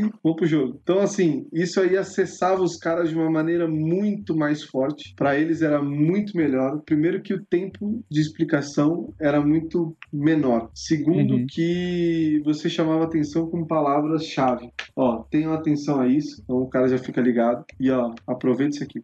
Os caras já ficam ligados. Então foi uma forma de eu aprender que tinha que mudar a estratégia. Esse mesmo cara me deu esses dois toques aí. Foi fenomenal, assim. é. Ah, Então, nem, nem sempre dá certo. Como te- teve vezes que a gente viu assim, ó, pô, o atacante dos caras fica lá no segundo pau, hein? Fica de olho nele. Já jogou aqui com a gente, escanteio, ele gosta de ficar lá no segundo pau. Atenção nele, gruda nele, não deixa ele livre, tal, beleza, sei o quê. Primeiro escanteio do jogo contra os caras, bola, alguém desviou, quem tava lá no segundo pau? O próprio, caixa. É, é porque tem algumas coisas que, que é difícil controlar, né? É. Por exemplo, ah, o Messi. O Messi é um Pô, jogador Cuidado medíocre. tal de Messi, hein? Eu é, acho não, esse Messi. Pô, ele não surpreende mais ninguém. Todo jogo ele pega a bola, dribla três e faz dois gols. Que surpresa. é, cara, a análise adversária era, era curioso. E Isso do, do tático, você deu aí o exemplo do, do Lisca e do. E do Sampaoli. Quase que eu solto o Guardiola e do Sampaoli. É, mas eu, eu tô lembrando de um jogo mais recente, que foi agora a final da Libertadores, né? Que o Flamengo e o Atlético Paranaense, que o Filipão me chega com a marcação individual pra final. Ninguém mais tem marcação individual hoje em dia. Digo, não é que ninguém mais, mas é mais raro, né? Uma, uma marcação homem a homem como foi feito. E o Filipão foi assim, na cara e na coragem, e o Flamengo foi assim, tava anulado no jogo, até os 40 do segundo tempo, que o, o Atlético teve um cara expulso. Porque o Flamengo quase não fez nada no, no- no primeiro tempo. E aí e eu me lembrei isso na hora. Eu falei, cara, imagina o Dorival que fazendo pré-eleção, não, os caras jogam assim, jogam assim, e de repente chega o Filipão com uma marcação individual. Acaba, né? Digo, muda totalmente o, o jogo, o que, que os caras vão fazer. E aí eu te pergunto, Marcos, eu sei que o seu trabalho antes e hoje não é o do treinador,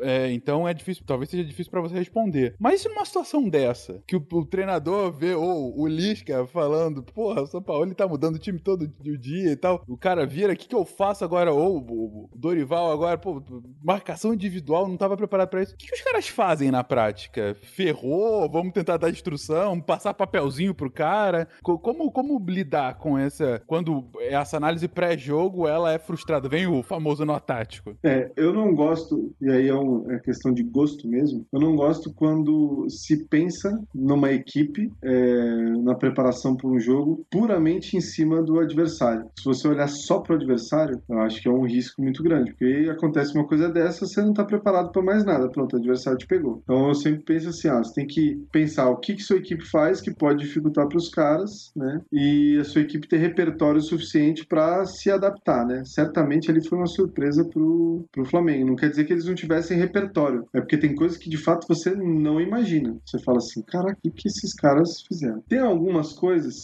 no futebol, da mesma forma que você acha um contato de alguém muito rápido, você também às vezes sabe informação de bastidor muito rápido, né? Então, muitas vezes você sabe de alguma informação de se alguém vem pro jogo, se não vem pro jogo. Os jogadores às vezes conversam é, e são amigos e, e acabam compartilhando em algum momento, porque pô, você, não, você não fica lá o tempo todo, você tá conversando com um amigo seu, você fica pensando mil vezes o que ele vai falar. Acontece, às vezes escapa. Às vezes tá conversando com um amigo do amigo e essa história vaza tal. Isso aí acontece direto, assim, de buscar informação. Mas quando você é pego de surpresa, assim, primeira coisa, já aconteceu isso algumas vezes com- comigo. Você chegava e tinha três caras diferentes, ou tinha um cara que foi inscrito naquela rodada. Você não tinha nem ideia de que ele estava no elenco. Porque ele chegou um determinado momento lá no clube que a gente fazia o quê? A gente analisava a equipe e o Matheus, que trabalhava comigo na análise, que hoje está no, no profissional do Vasco, é, o Matheus ele fazia uma análise toda individual. Então ele tinha, a gente tinha um documentozinho lá no, se não me engano, no PowerPoint, que ele tinha a carinha de cada jogador, uma informação básica daquele jogador, idade e, e posição, e o vídeo dele de melhores momentos. Então a gente tinha isso de todas as equipes. Quando dava ruim e não tinha um jogador lá dentro desse que a gente viu, é, ou a escalação foi diferente, a gente recorria a esse papelzinho, esse, esse documento que a gente tinha. Ia lá ver os vídeos do cara e imaginar do que, que ele poderia vir. Mas teve um caso que não tinha nada do cara. Nada. O cara foi inscrito naquela rodada, a gente não sabia nem que ele estava lá, porque ele não tinha sido nem anunciado. Quando a gente viu a escalação, fui pro celular procurar quem era aquele cara, ver vídeo de melhores momentos, imaginar o que poderia ser e onde que ele ia estar encaixado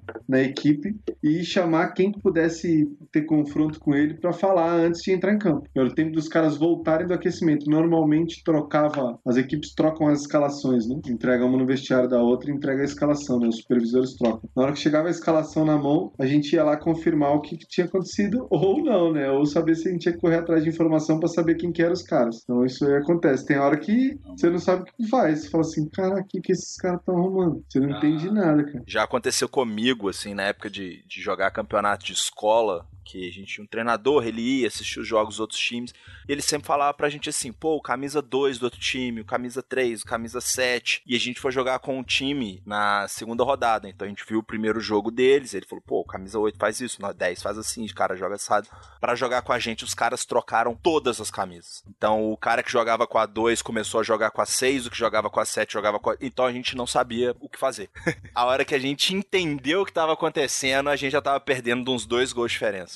É uma boa tática. É, é isso. Tem hora que pega de surpresa e não tem o que fazer. Não tem o que fazer. Aí tem, ho- hoje em dia, né, você consegue reagir um pouco mais rápido a esse tipo de surpresa, por quê? Estruturação normal de uma equipe vai de Série A, vai ter o treinador no banco, um auxiliar técnico. Que vai gritar pra ele: trocaram a camiseta.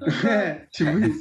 E aí vai ter um, um analista ou o auxiliar técnico vai estar em contato com o analista que vai estar lá em cima na cabine. E aí vão ter dois analistas lá na cabine, o técnico e o auxiliar, ou em algumas equipes que estão mais organizadas e estruturadas assim, é, em termos orçamentários, elas vão ter dois analistas lá em cima, um cara que vai fazer essa ponte, que é como se fosse um auxiliar e analista, e o treinador mais o auxiliar dele. Então vão ter cinco pessoas envolvidas nesse processo que estão vendo o jogo e logo com cinco minutos você sabe se a equipe do adversário veio igual ou veio diferente. E teve um treinador que eu trabalhei que ele sempre pedia isso, ó, os primeiros dois, três minutinhos ali, ver se a organização é aquela que a gente viu e só dá um toque no rádio aí. Beleza, só que lá no clube que eu trabalhava, eu fazia ao mesmo tempo, eu deixava o computador aberto do meu lado, na bancada, eu segurava a câmera com a mão esquerda para ir filmando o jogo e eu tinha um tablet na minha mão direita, né, apoiado num tripé, que eu ia tagueando o jogo, né, clicando nos botões, porque depois do jogo eu só sincronizava esse arquivo com o vídeo e, e já tinha tudo separadinho lá do jogo, né, parte ofensiva, parte defensiva e tudo mais, enfim, coisas simples, né, que praticamente todas as equipes têm, mas que lá eu fazia isso sozinho. Então tinha o computador aqui para eu ir vendo o jogo com um delayzinho para ter uma segunda possibilidade de ver os lances, segurava uma câmera, tinha um iPad e tinha um rádio. e aí de vez em quando eu demorava, porque pô, o jogo começava clicando muita coisa ali e tal, tentando entender, tentando parar um momento assim para ver a estrutura dos caras, que às vezes o jogo começava muito acelerado, e às vezes eu mandava o rádio ali, já tinha uns 5 minutos, 6 minutos. Aí o, o treinador, que é o Fernando Seabra, que tá hoje no Cruzeiro Sub-20, é uma figura, ele mandava assim: ó, manda um recado pro Marcão aí, ele tá atrasado, deve estar tá viajando lá, já passou do tempo, eu já vi isso tudo aqui de baixo. Pede pra ele ficar ligado aí. Chegar no vestiário, ei, te passaram o recado. E rindo da minha cara. Não foi, pô, passaram recado nenhum, não. Então os caras estão tudo pipocando. Hoje tu demorou demais. Não é possível. Tava fazendo o quê? Tomando café e brincando de Lego lá em cima? Não faz nada. E ele tirava onda comigo exatamente por causa disso, que eu tava fazendo um bilhão de coisas não dá pra ver nada. Mas as equipes normalmente tem alguém que tá lá só de olho no jogo vai passando informação pro rádio, assim, do, de quem tá no banco. Então facilita bastante. Imagino, cara. E, cara, e, e no final do dia, justamente o técnico, quando vai pensar esse modelo de jogo, digo, é, a gente tá. Eu comentei agora, por exemplo, que o, o Atlético Paranaense mudou o estilo da marcação dele pra fazer uma individual no Flamengo, e aí jogava um pouco diferente também quando tava com a bola e tal. Inclusive, chegou a marcar, chegou a ter uns, uns bons lances com isso. Mas, em geral, quando a gente tá falando de, de, de sistema tático, vem aqueles famosos números, né? O 4-4-2, o 4-3-3, ou por muito tempo a seleção brasileira jogou com o famoso 4-1-4-1, né? Que era um pouco diferente, ou, sabe, 4-2-4, com o quadrado, quadrado mágico, mágico. né? O famoso Esse, quadrado mágico, exatamente. Esse aí. Hoje, o sistema do Brasil é, é um negócio até meio esquisito, né? É, é, porque com, com os trocentos atacantes que a gente tá levando, inclusive, pra Copa, né? Tá quase um 3-2-5, né? Que é uma porrada de atacante ali no, no campo e tal. Mas quando o, o, o, técnico tá. O técnico e toda a comissão, claro, estão decidindo esse modelo, não só o sistema, como a forma que vai jogar, é, é, e como principalmente o que ele entende de futebol, né? Então, você tá. O, o Guardiola, por exemplo, que foi um dos exponentes, assim, do, do- de- desse novo modelo de, de jogo de, do- dos anos final de 2000, 2010, né? Do, de, de- muito passe e tudo mais, que acabou, que foi, levou a Espanha para o Campeonato Mundial de 2010, inclusive. Ou, ou você vê um Fernando Diniz, que tá agora no Fluminense, que tem lá o dinizismo, né? De, de só ir tocando, nunca dar chutão. Ou, enquanto isso, tem aqueles estilos mais Filipão, que é uma retranca inacreditável. Filipão, o, o Corinthians muito tempo jogou também com, com as retrancas inacreditáveis. O próprio Palmeiras também, durante um tempo, ganhando assim. Mas eu sei que vai muito do técnico e tudo mais, mas co- como que o cara realiza, assim, não, vamos por esse modelo? Vai ser com as peças? Vai ser pelo que o cara entende de futebol? Vai ser pela a- alguma outra informação que o cara tem? Como que se define, de fato, a partir dessa filosofia, esse vai ser o nosso modelo de jogo ao longo de- de- de- dessa temporada, ou desses jogos, pelo menos? Bom, a gente tá falando aqui de sistema e tudo mais, acho que só pra dar uma, uma passadinha, né? O sistema tático é o que a gente vê, né? Igual o Fencas falou, dos números, que é como esses jogadores vão ser distribuídos ali, né? Num momento de jogo, vamos dizer assim, um jogo mais parado, né? Então a gente sempre conta da linha mais próxima do nosso gol pra frente. Então quando a gente pensa assim, 4-4-2, quer dizer que a gente joga com quatro jogadores numa primeira linha próxima ao gol, que são os laterais, os zagueiros, né? Quatro jogadores numa segunda linha de meio campo e dois jogadores à frente. Então é, é porque a gente tava falando aqui, a gente falou muito assim, jogar entre linhas, jogar na primeira linha, atacar a última linha do adversário. Então, é, às vezes para quem tá ouvindo não tem tanta intimidade, é isso, né? São essas linhas que a gente fala, é como se você pensar assim, o, o time ele tem três setores, né? Ataque, meio e defesa. E a gente sempre conta quantos jogadores estão organizados em, em cada um desses setores. Insiste Ronaldinho pro Rivaldo. Abriu espaço, bateu pro gol. Oliveira quer Ronaldinho, bateu. Gol! Boa. É, acho que essa explicação ela, ela é essencial porque ela clareia bastante algumas coisas, né? Porque assim, eu- uma vez eu tinha uma discussão com um amigo, é, o Felipe Muniz, e a gente uma vez conversando, um tempão a gente ficou batendo um papo sobre, sobre isso, né? Num, num dia de lazer, tomando uma cerveja, conversando. E aí veio esse assunto assim, a gente trabalhava futebol, a gente acabou discutindo sobre isso. E a gente chegou a uma conclusão na época, e para mim cada vez mais faz sentido, de que a gente falar de modelo de jogo a gente falar de uma coisa que é inatingível. Né? Fala assim, não, eu, eu cheguei, eu concluí o meu modelo de jogo. É impossível, né? Porque acho que não é um processo que tem, tem esse caráter, né? Modelo de jogo, ele é uma combinação de tantos fatores, tantos fatores, que ele é algo que você vai ter uma busca constante, né? Então, o tempo todo você vai tentando se aproximar desse modelo, dessa ideia, daquilo que você enxerga e percebe sobre o jogo, porque tem uma combinação de fatores. Então, que combinação é essa, né? Tem aquele modelo de jogo do treinador, que é o treinador que, que pensa o jogo daquela forma. Então, o Guardiola ele tem uma forma muito clara de pensar o jogo de futebol, né? O Klopp tem uma forma bem clara de pensar o jogo de futebol, né?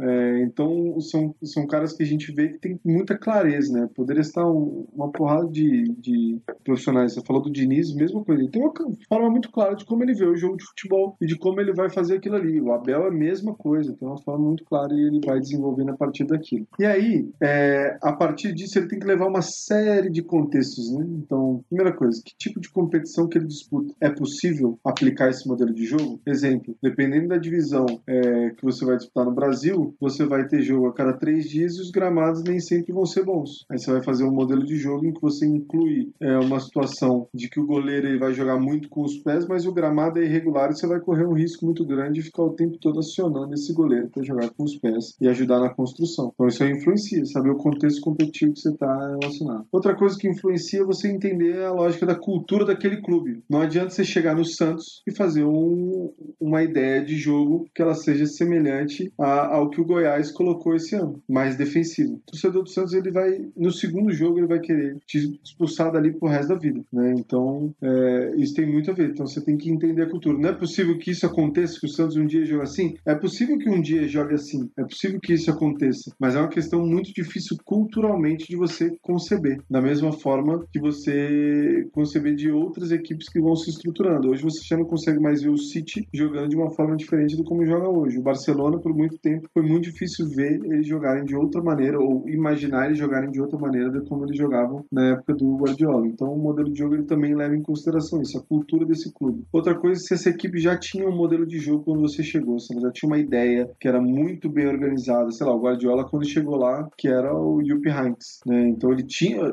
existia uma ideia lá e ele tinha que entender até onde ele podia aproveitar aquela ideia. Ele, ele chamava, inclusive, a, a Bundesliga de contra-Bundesliga, de tão forte que eram essas ligas, no, que é a Liga Alemã, nos contra-ataques. Se você der um mole de um segundo, você vai tomar um contra-ataque como você nunca viu. Quer dizer, muito rápidas e muito potentes para sair no- nos contra-ataques. E ele chamava dessa forma. E ele aprendeu muito e utilizou isso a favor dele com, com o Bayern, né? Então ele adaptou ao contexto. Aí tem outras questões, né, que tem envolvidos, né, com a história do clube, que tem a ver com essa questão da cultura, os jogadores que você tem, como esses jogadores eles vão desenvolver ao longo da temporada. Então, às vezes você tem um modelo de jogo pensado num jogador, chega no meio da temporada ele machuca, o que você vai fazer? Substituir por outro e achar que vai funcionar? Não, vai ter que ter alguma adaptação. Aquele jogador ele é diferente, ele faz uma coisa diferente. Então, por isso que o modelo de jogo, cada vez mais, ele, ele é uma coisa complexa é, e que se busca o tempo todo. Eu tenho ouvido cada vez mais de treinadores é, eu comentei até com o Tom, é, tem uma entrevista do Ricardo Catalá, que é treinador do Mirassol, subiu agora para a Série B com o Mirassol, na Futuri, ele deu uma entrevista bem legal, em que ele falava sobre como ele desenvolvia o jogador individualmente, e que um dos focos dele é desenvolver o jogador. Que um, um jogador bem desenvolvido, mesmo no profissional, ele precisa se desenvolver cotidianamente, ele faz qualquer coisa. Então eu estou pensando numa ideia de jogo em que eu quero que os meus zagueiros sejam zagueiros que andam bastante com a bola pelo campo, né? Constrói, né? Que é o que mais tem. Nós temos visto, sei lá, um cara que faz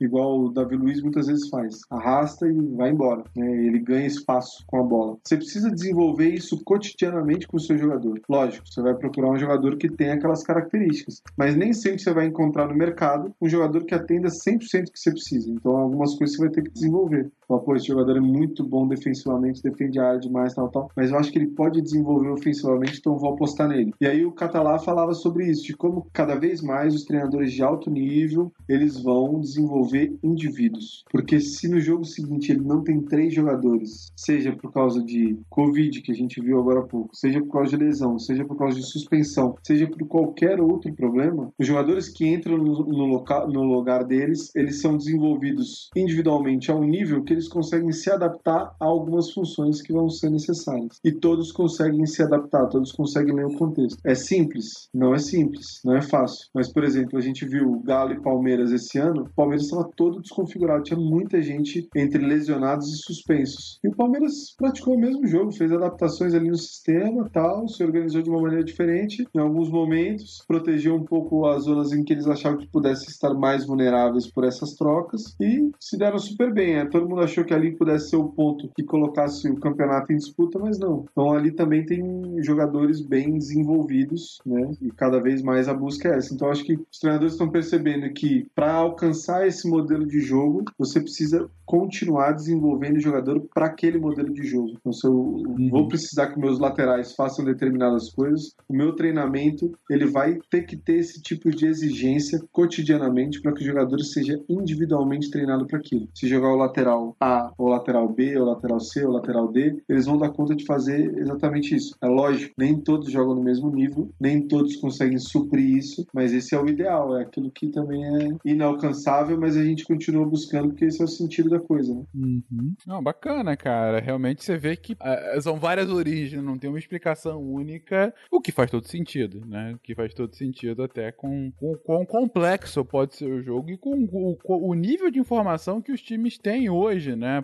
para isso. E você é, é, um exemplo vivo disso, né? De times que, que de fato cada vez mais têm dados para para entender se, se o jogo deles está fazendo efeito ou não, se, se, tá funcionando, se os jogadores estão indo bem ou não, enfim. E para finalizar aqui, a gente já tá aqui indo para quase duas horas de gravação, acho que é, que é bom já, já dar uns finalmente, ainda que o papo esteja bom demais, a gente não pode deixar de falar de Copa do Mundo. A gente comentou aqui de. O Lucão comentou no início do episódio de formação de elenco pra Copa, né? A gente teve aqui agora há pouco. Agora há pouco mesmo, porque essa Copa tá tudo muito em cima, né? Mal acabou o Campeonato Brasileiro, já tá com Copa e tal. E a própria convocação final foi é só algum, foi duas semanas atrás. Daniel Alves convocado, aquela grande surpresa, tá todo mundo falando disso. Mas o que eu queria é perguntar para vocês mesmo, gente. Estamos aqui, esse episódio está sendo lançado com mais ou menos uma semana de Copa. Toda a, a, os primeiros jogos da, da primeira fase já devem ter, ter, já devem não, já acabaram. A gente não, a gente tá gravando isso antes de começar a Copa, mas enfim, quando do lançamento já vão ter ocorrido os primeiros jogos da, da primeira fase. E queria ouvir de vocês, o que, que vocês esperam dessa Copa? Não, assim, pode ser chute, palpite, no caso do Marcos é opinião bem embasada. Temos um especialista literalmente aqui, mas o que, que vocês estão esperando dessa Copa aí, tanto de resultado como de futebol como um todo, né? Porque, até comentar, né? Enquanto a gente teve 2010 uma Copa dominada por esse futebol de muito passe da Espanha, 2018 a gente teve um futebol ultra ofensivo da França que, que foi campeão. Não à toa um, um 4 a 2 na final, né? Com um time que tinha vários grandes talentos. E o que, que é? O que, que vai ser 2022 agora, gente? Cara, eu acho que essa Copa ela tem uma, uma coisa que é num momento diferente da temporada, né? A maioria dos jogadores que vão jogar a Copa jogam na Europa. É, já visto se a gente pegar a seleção brasileira aqui, acho que convocados aqui só o Pedro e o Everton Ribeiro do Flamengo, se eu não tô enganado. E o. Que vão chegar em. E o, o Everton, Everton né? goleiro do. Isso. Que vão chegar em final de temporada, né? Mas, por outro lado, acredito que não são titulares nenhum dos três, até então. Eu acho que a gente vai. Pô, agora pensando no Qatar, muito calor, mas assim, eu acho que a gente vai ver os caras no no auge da forma, sabe? Não vai ser um jogador que vai chegar lá com 50 jogos a temporada, com 40 jogos nas costas. Acho que a galera vai estar tá chegando assim com 20 jogos, 20 e poucos jogos, então chegam mais cansados.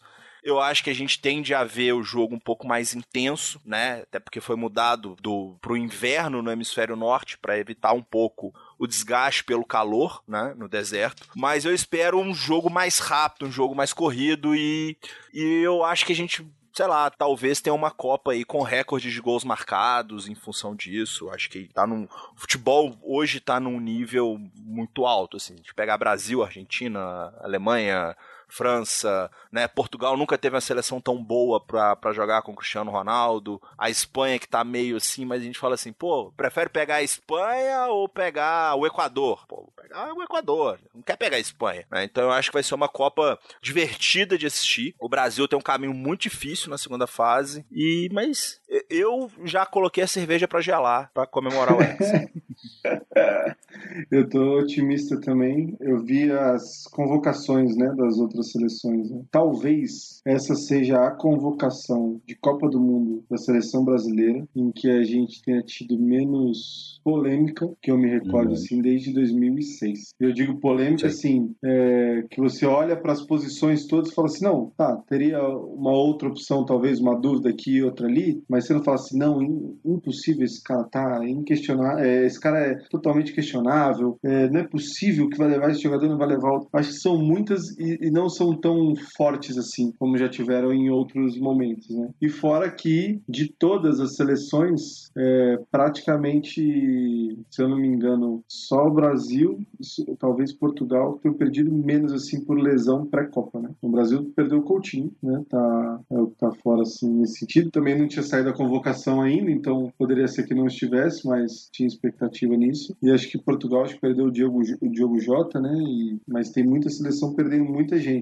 Dizem que vai ser uma Copa também com muito risco de lesão, porque deram uma exprimida na temporada, mas eu concordo com o Lucão que vai ser altamente intensa essa, essa Copa e que o Brasil, apesar de ter um caminho difícil, talvez ele tenha tido um caminho mais sólido nos últimos anos eh, perante as últimas participações, assim, que permitem a seleção ter uma cara mais sólida, ter maturidade, ter tomado uma porrada em 2018, ter muita gente ainda lá e, e ter tomado porrada nesse meio tempo. Eh, eu tenho boas expectativas também, acho que é um elenco bom, mas é um caminho difícil, sim. É um caminho que não é simples. E a Copa do Mundo, né? Do nada a gente pode ver lá na, nas- na semifinal uma equipe que ninguém esperava. Tu consegue ver a Copa por lazer? Assim, tipo, desligar a cabeça e só assistir? Tomar uma cerveja ainda, ainda vai, assim, em determinados jogos, mas Uhum. é difícil, né? Eu, por exemplo, quando eu, não, quando eu não quero trabalhar, eu não assisto futebol.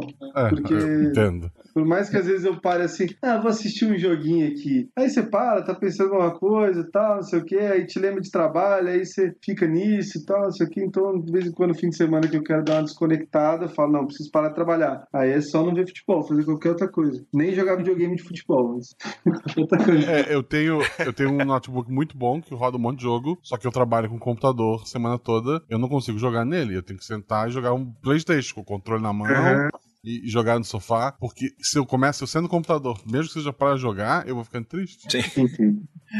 Acontece. É, é quando você transforma seu hobby em profissão, né? É, É, o hobby exatamente. deixa de ser tanto hobby, né? Trabalhe com o que você Exato. ama, você vai ter uma coisa a menos pra amar na E vida. nunca vai amar mais nada. Exatamente. Exatamente. Isso. Ah, boa pergunta, eu acho. E você, Yuri, É. o grande conhecedor de futebol, Cara, o que, que você tá esperando? Minha, minha expectativa é que o Japão ganhe a Copa do Mundo. do A, mundo a minha também, como vez, cara. otaku, é a minha também, todo É, ano. meu avô é japonês, ele ia ficar mal feliz se o Japão ganhasse, cara. Minha expectativa Eu, é sou, essa. eu gosto de, de, de One Piece, eu quero que, que o Japão ganhe por isso. Eita, eu tô nessa aí também. Minha expectativa é um dia o Japão ganhar a Copa do Mundo. Sempre é a mesma. Eu quero que cada jogador japonês ganhe lá o bicho por ganhar a Copa e compre, sei lá, uma, uma girafa em tamanho real pra deixar no, no- no quintal. Caraca, que específico.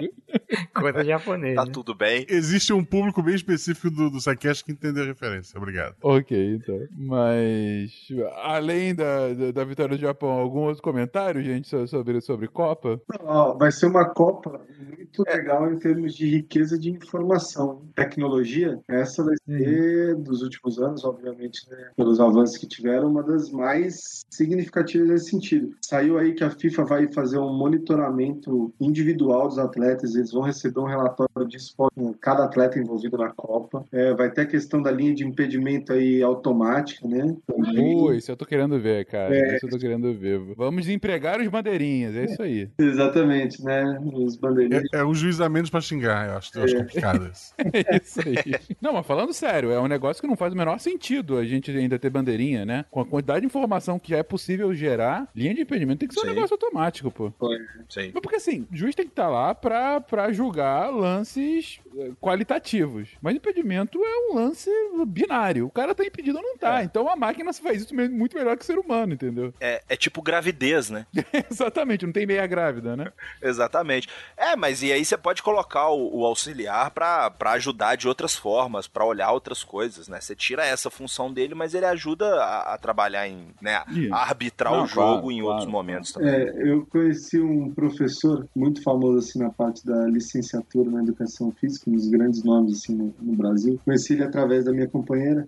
Uma vez a gente tomou uma cerveja e tal, o nome dele é Tarcísio Mauro Vargas, professor. E aí ele falou assim, ó, eu não, não gosto muito dessa tecnologia do, do VAR e tal, isso aqui, ou de muita invasão de tecnologia em alguns esportes. Eu, pô, por quê? Mas vai deixar o jogo mais justo. Ele falou, exatamente por causa disso. Falou, o jogador, ele pode errar, ele pode cometer erro, ele pode fazer um monte de coisa, mas a gente está eliminando qualquer possibilidade de erro de um outro humano, um julgamento humano. Isso também faz a graça do jogo, isso aí construiu nossa percepção de jogo. Não quer dizer que eu concorde 100%, mas eu sempre acho um pensamento bastante curioso para se ter de vez em quando. Eu falo assim, pô, faz sentido, né? A gente está eliminando é, um erro de alguém, mas tem um bilhão de erros ali que está envolvido nesse jogo, né? Então, até da própria máquina pode errar em algum momento. Sim. Não, com certeza. né? Mas, cara, eu- realmente eu, eu torço muito pra que essa tecnologia consiga se firmar. Imagino que seja alguma coisa cara agora, assim como, pô, não é todo jogo que tem VAR, por exemplo, porque é um negócio que, que é mais caro, né? É, ou tecnologia de, de se a bola entrou ou não, né? Que também era um negócio que veio por conta de Copa, né? Veio como consequência de, de lances polêmicos de Copa. É, Veio na Copa aqui do Brasil, né, foi, inclusive, a por conta da Copa de 2010, né? Que teve aquele lance bizarro lá de Inglaterra e Alemanha da bola, que entrou claramente, Sim. o juiz não deu. Mas o. Mas essa do impedimento, cara. Porque impedimento é um lance, como eu disse, é um lance binário e é um, é um lance super difícil, inclusive, pro, pro Bandeirinha pegar direto, né? E é um lance que com o VAR ele conserta, mas, cara, leva um tempo desgraçado disso. Se você tem uma tecnologia pra ser algo ou instantâneo, pelo menos mais rápido, você vai ganhar um dinamismo no jogo muito maior, né? E, puta, eu espero muito que, que, que, que dê certo esse teste aqui. Que não gere mais problema, né? Como várias vezes gera. E Sim. que seja, na verdade, uma solução. E, e o olho humano, né, Fencas, ele não fica mais rápido. É, Os não. jogadores estão ficando mais rápido, o jogo é mais rápido e o olho tá lá trabalhando do mesmo jeito, né? Então é, é mais difícil, precisa de ajuda, né? O árbitro, a arbitragem Nem hoje- o bandeirinha fica mais estrábico, né? Pra entender de quando que a bola saiu do pé do cara e ver É. a linha de impedimento exatamente naquele momento, cara. Exatamente. É, muito bom. Eu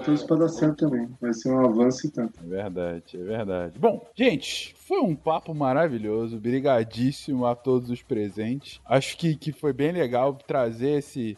Essa perspectiva de quem estuda o jogo e de quem trabalha com isso, né? Mas enfim, quem de fato tá analisando o que, que tá por trás do jogo, sem contar as histórias associadas a isso. Brigadíssimo, Marco, pela presença, por ter, trazido a, a- a experiência aqui. E, e espero que a Copa esteja do agrado de todo mundo. Enfim, nessa sexta-feira. E espero que nas próximas a gente possa, inclusive, também continuar acompanhando o nosso Bravo Brasil e o Japão aqui, tanto pelo Yuri como o Gosto também. Por que não? Afinal, Brasil-Japão, nem, nem sei se é possível. Mas enfim. Não é possível porque o Japão tem que ganhar os jogos no, no grupo dele. Ah, e, e essa é a grande É, a dificuldade é essa. Ó, Guaxa, não torce contra, pô. Não, não, eu tô sendo a favor, eu sou, sou realista. Né? É análise, é análise. Eu, eu tô sendo técnico aqui. primeira, sua linha da canteia artilheira. A linha média é tal qual uma barreira. Centro corre bem na dianteira. A defesa é segura e tem rojão. E o goleiro é igual um paredão. Esse jogo não é um a um.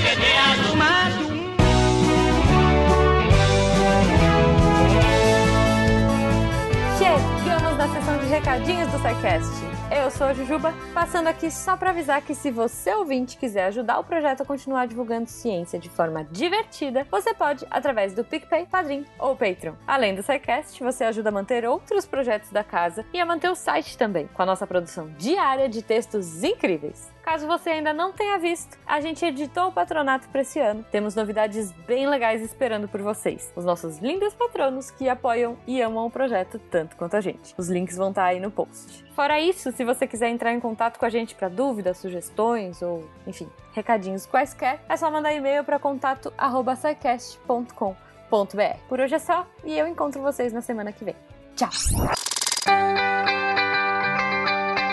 Atenção para informe semanal dos textos da semana. E a segunda-feira começa com um texto para quem gostou daquele cast de do CSI Cast, né, de ciências forenses. A Karen Kolbe trouxe mais um gostinho com o texto Crime sem solução, a resposta pode estar na árvore genealógica, que ela vai falar da genealogia forense, tanto como funciona, alguns crimes que foram solucionados e as discussões, os debates em torno disso. O texto está muito interessante, bem gostoso de ler. E falando em texto gostoso de ler, o texto do Matheus Berlandi também parece que ele está conversando com você. Então vamos lá conferir a resenha Clube do Crime das Quintas-Feiras, que saiu na quarta-feira. Embora é crime das quintas-feiras, mas é, não tinha texto na quinta-feira, então saiu na quarta. É, o livro bem interessante, ele coloca ali, vai trazer discussões sobre envelhecer, então fica aí para a lista de leitura de vocês. E na sexta, um texto do Rodrigo Braga, Segurança de processo,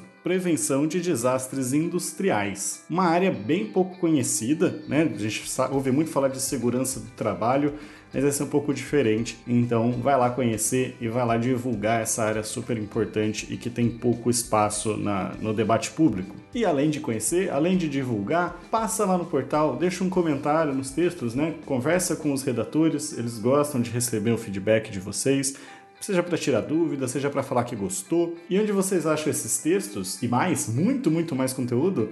Lá no www.deviante.com.br. Agora, se você também quiser se tornar um redator deviante e ajudar a divulgar a ciência de forma divertida, manda um e-mail para contato@scicast.com.br e vem fazer parte da equipe. Eu sou o André Trapani, solucionando crimes com segurança nas quintas-feiras e apagando a luz da Torre Deviante.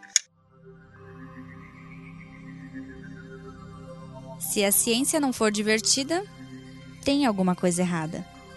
Tem que ser divertida. A coisa mais divertida que tem é a ciência.